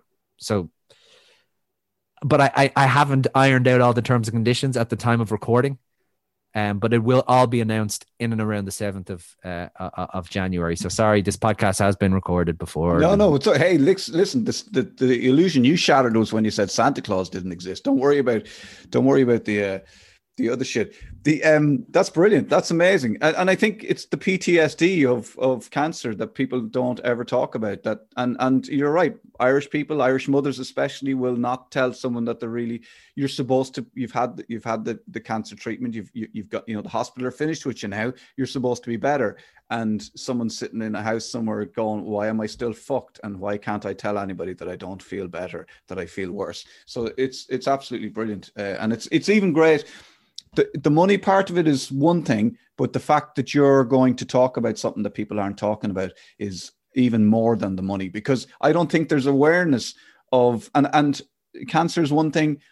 There's the people who got hit badly by COVID. Their recovery won't be straightforward and won't go well and will take a long time. Cancer is the same thing as you said. It is a poison that you get into your body to kill something that it, effectively you've created, and it's fucking hard. And uh, I just think, uh, you know, if you, I hope you raise lots of money for it, but just the fact that you're talking about this issue is. is well, what I'm also trying to, um, he won't mind me saying it. Ray, who is uh, kind of like Apella's cinematographer to a degree. He's like documented a lot of the band, and um, I met I met Ray, and and I've been pushing Ray because he's really really talented at photography and video and video uh, cinematography, and you know he's worked with Apella, uh, you know from like you know five years ago, and he's gone on, and he's you know we still work together, we're friends. He's gone on from shooting Apella upstairs in Whelan's to shooting Westlife in Croke Park. The only two cameramen on stage were Christian Tierney and Ray Keogh at Westlife in Croke Park. So, and he's so fucking talented, Ray. And Ray lost his mother before Christmas oh. to breast cancer after a 13 year fight. So I was telling Ray about this. And this is, I have a kind of a thing about problem professionals where somebody has a problem and then they make it their profession because you can come and say, you know, oh, I have arthritis in my knees, but this is how I got over it. I went for a walk, and here's my book and my podcast, and sign up to my knee, my arthritis Zoom class for mm. 75 euro. You don't have to become the thing. If you are living with cancer, you don't have to become the cancer. And um, like, you know, my mom is living with it, but it, you know, it's not her. So this is not, uh, this album is not, my mom's story is a part of it. And she's been such a support of my career. She's been such a support of me dropping out of college, going to the studio, quitting a television program. Okay, love, that's fine, love. You're good, love, you know. Um, uh, and I want, I, you know, I want her to see the album out there, but equally like Ray, I said to Ray, I was like, Ray, this is also for your mom as well. I was like, this is not, this is, this is not like me waving a flag of, oh, I'm going, up and through this, blah, blah, blah. I was like, this is, this is for the collective. Yeah. You, you know, this is, and this really important part of the story for me is, uh, Like I've been going through this, and uh, even upon diagnosis, I didn't what, tell anybody inside of the radio station because I needed a place to go where people were constantly asking me about it. You know, because when something like that happens, people don't know what to do or what to respond.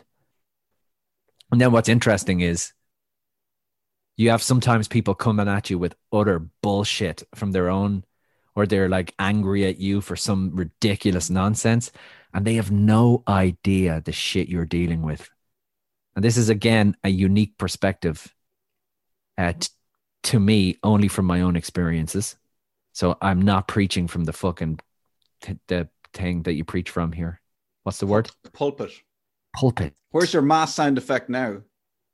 I am not on the pulpit. But you know, you learn from your experiences. But like, um, But you start to um, a lot of shit doesn't matter. yeah, it's perspective. also, yeah, gives you What I've learned is when someone loses their shit or somebody's really angry, you know, or you say something to somebody and they flip their lid, I'm like, oh, all right. There's something else going on. You do not you do not know what's going on with people. So you don't need to go off and go, well, Keith Walsh, fucking hell. I met him and he was a fucking asshole. It's like you don't know what's going on with him, man. Mm. You've no idea what's going on at home, what news he got this morning, what decision he's making at the moment. You don't know what's going on in people's lives. And, you know, Twitter is a fucking cesspool of it, man. A cesspool of fucking blah, blah, blah, blah, blah, blah, blah. And I'm envious of those people because those people don't have anything going on. And that's why they're. Because let me tell you one thing: if you have something serious going on, you're not on Twitter going blah blah blah blah blah blah blah blah blah blah blah blah blah blah. give people the benefit of the doubt. I think um I think uh yeah, look, it's about perspective, it's about where you're at. Uh I think Unique to the individual, though, you know. That's what. That's the thing. you need to which you it's meet unique to the individual. Yeah, yeah, and let pe- give people the benefit of the doubt. It's always like, oh, well, you know, if you do meet someone, I mean, generally, I'm a perfect person, so when I meet people who are in bad form, I will always say, "Poor bastards going through something." But that's me. I'm I'm unique. I'm perfect. You but, are. But, but um, but I totally get what you're saying, and I think just give it, give people the benefit of the doubt. And as I said, I I, I just like the fact that you're going to be talking about this post traumatic. Uh, you know, it's the post traumatic stress involved with having somebody telling you that you've cancer is bad enough. If someone told you had cancer, right, and then you didn't have cancer, right? Just recovering from the shock of being told you'd cancer is fucking enough without then having to go through chemo and maybe more chemo and maybe surgery and maybe whatever, and then not knowing whether you're going to live or you're going to like the fucking the reality of Then the this. five years, the five years, and then you get the all clear, and then you're like, uh, and then and then you you and then you might if you still have any strength left and you still have any willpower left because you, you remember you've used up all your willpower to get this far then you might be able to start recovering. And i just think it's really great forget the money forget whatever just this needs to be talked about and people need to be aware of it so yeah, I I hope so. I, I, I mean, I hope so. i mean Uh, I obviously, just- I mean obviously don't forget the money because that's good too It's just something I feel like I can do with the record, and it just so happens, uh, it, pure, pure coincidence. Uh, because uh, I, uh, Dara Munnis shot the uh album cover.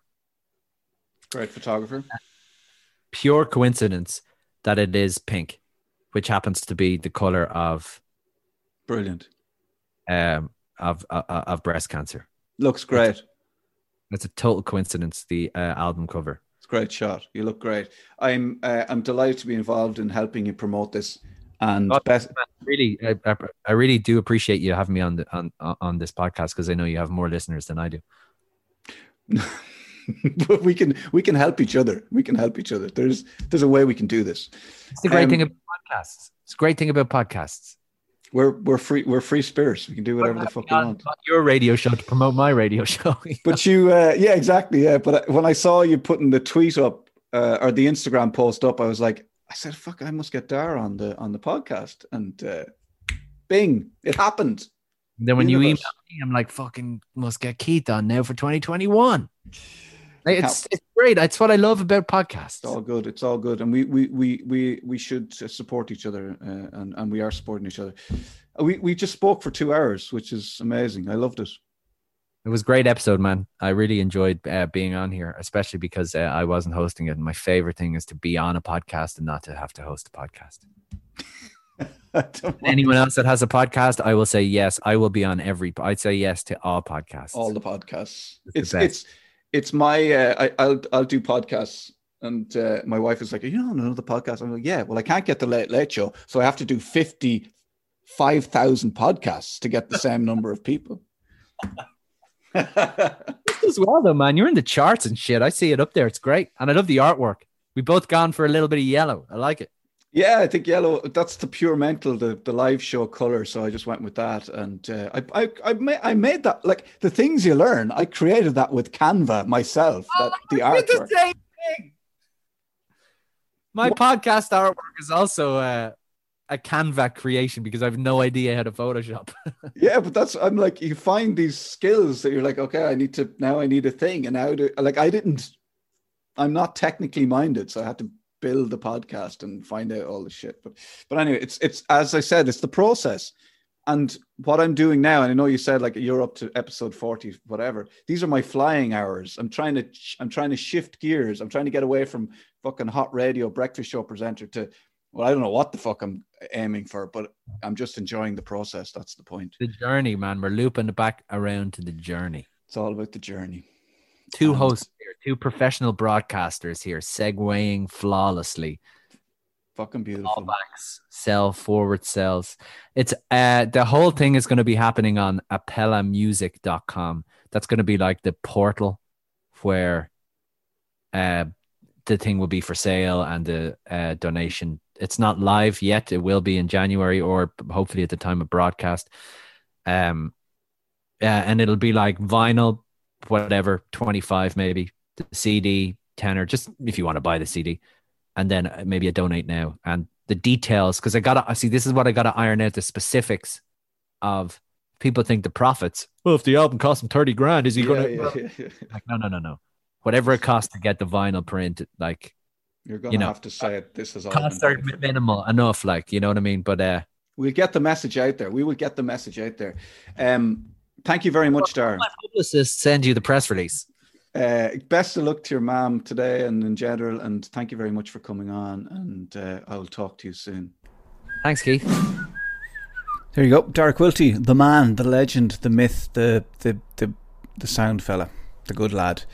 Um, we had a good old chat. Jeez, we got through a lot there.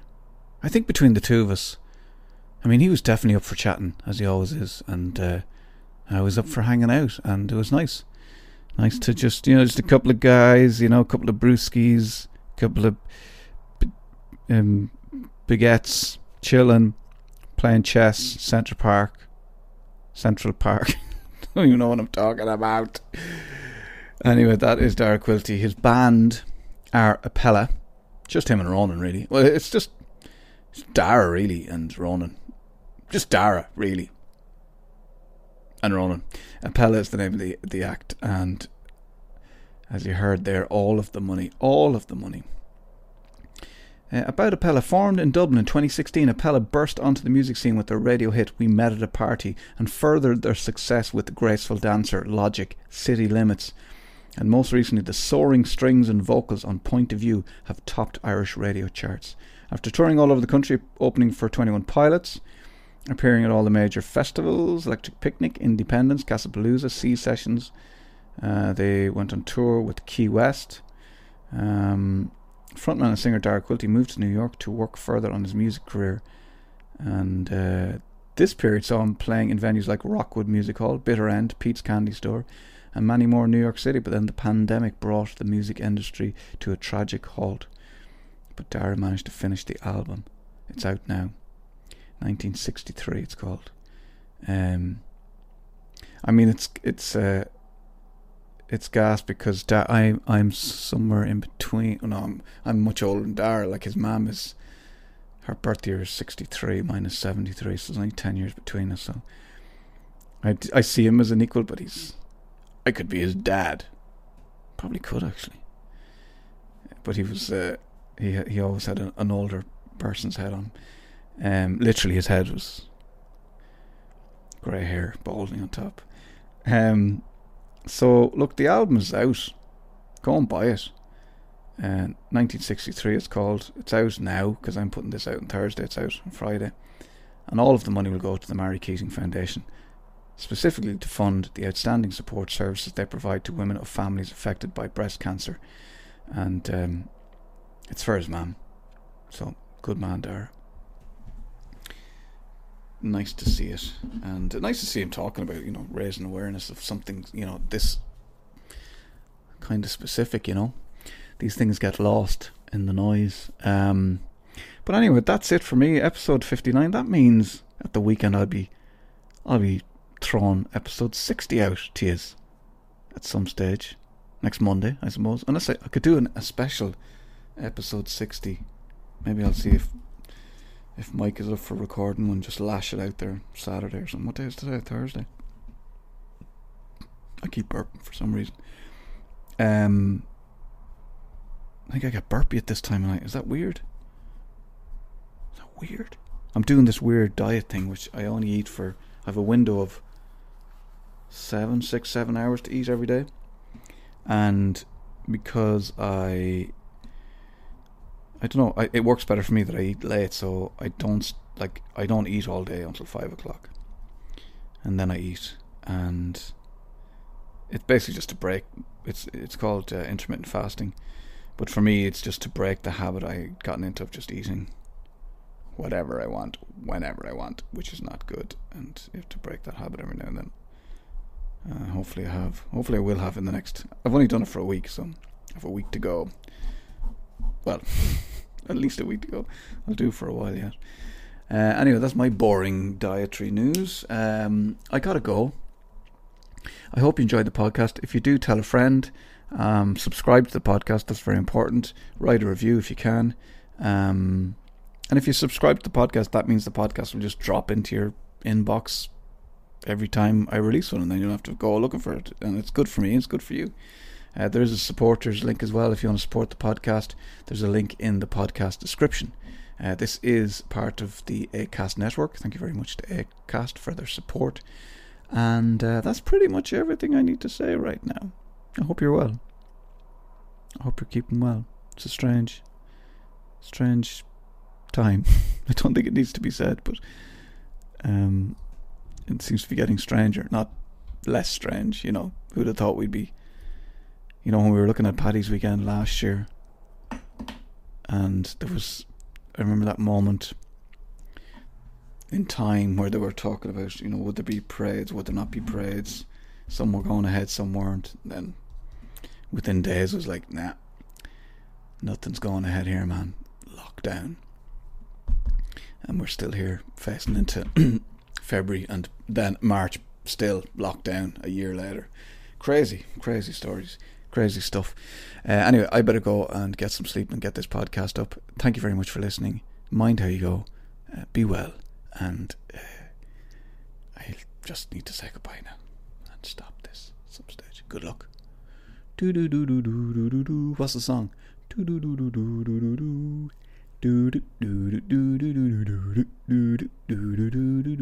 do. Oh yeah, don't forget to email me if you think you know what the song is. Keith Walsh pod at gmail.com or if you want to just email me and say I like listening to the podcast, that would be great too.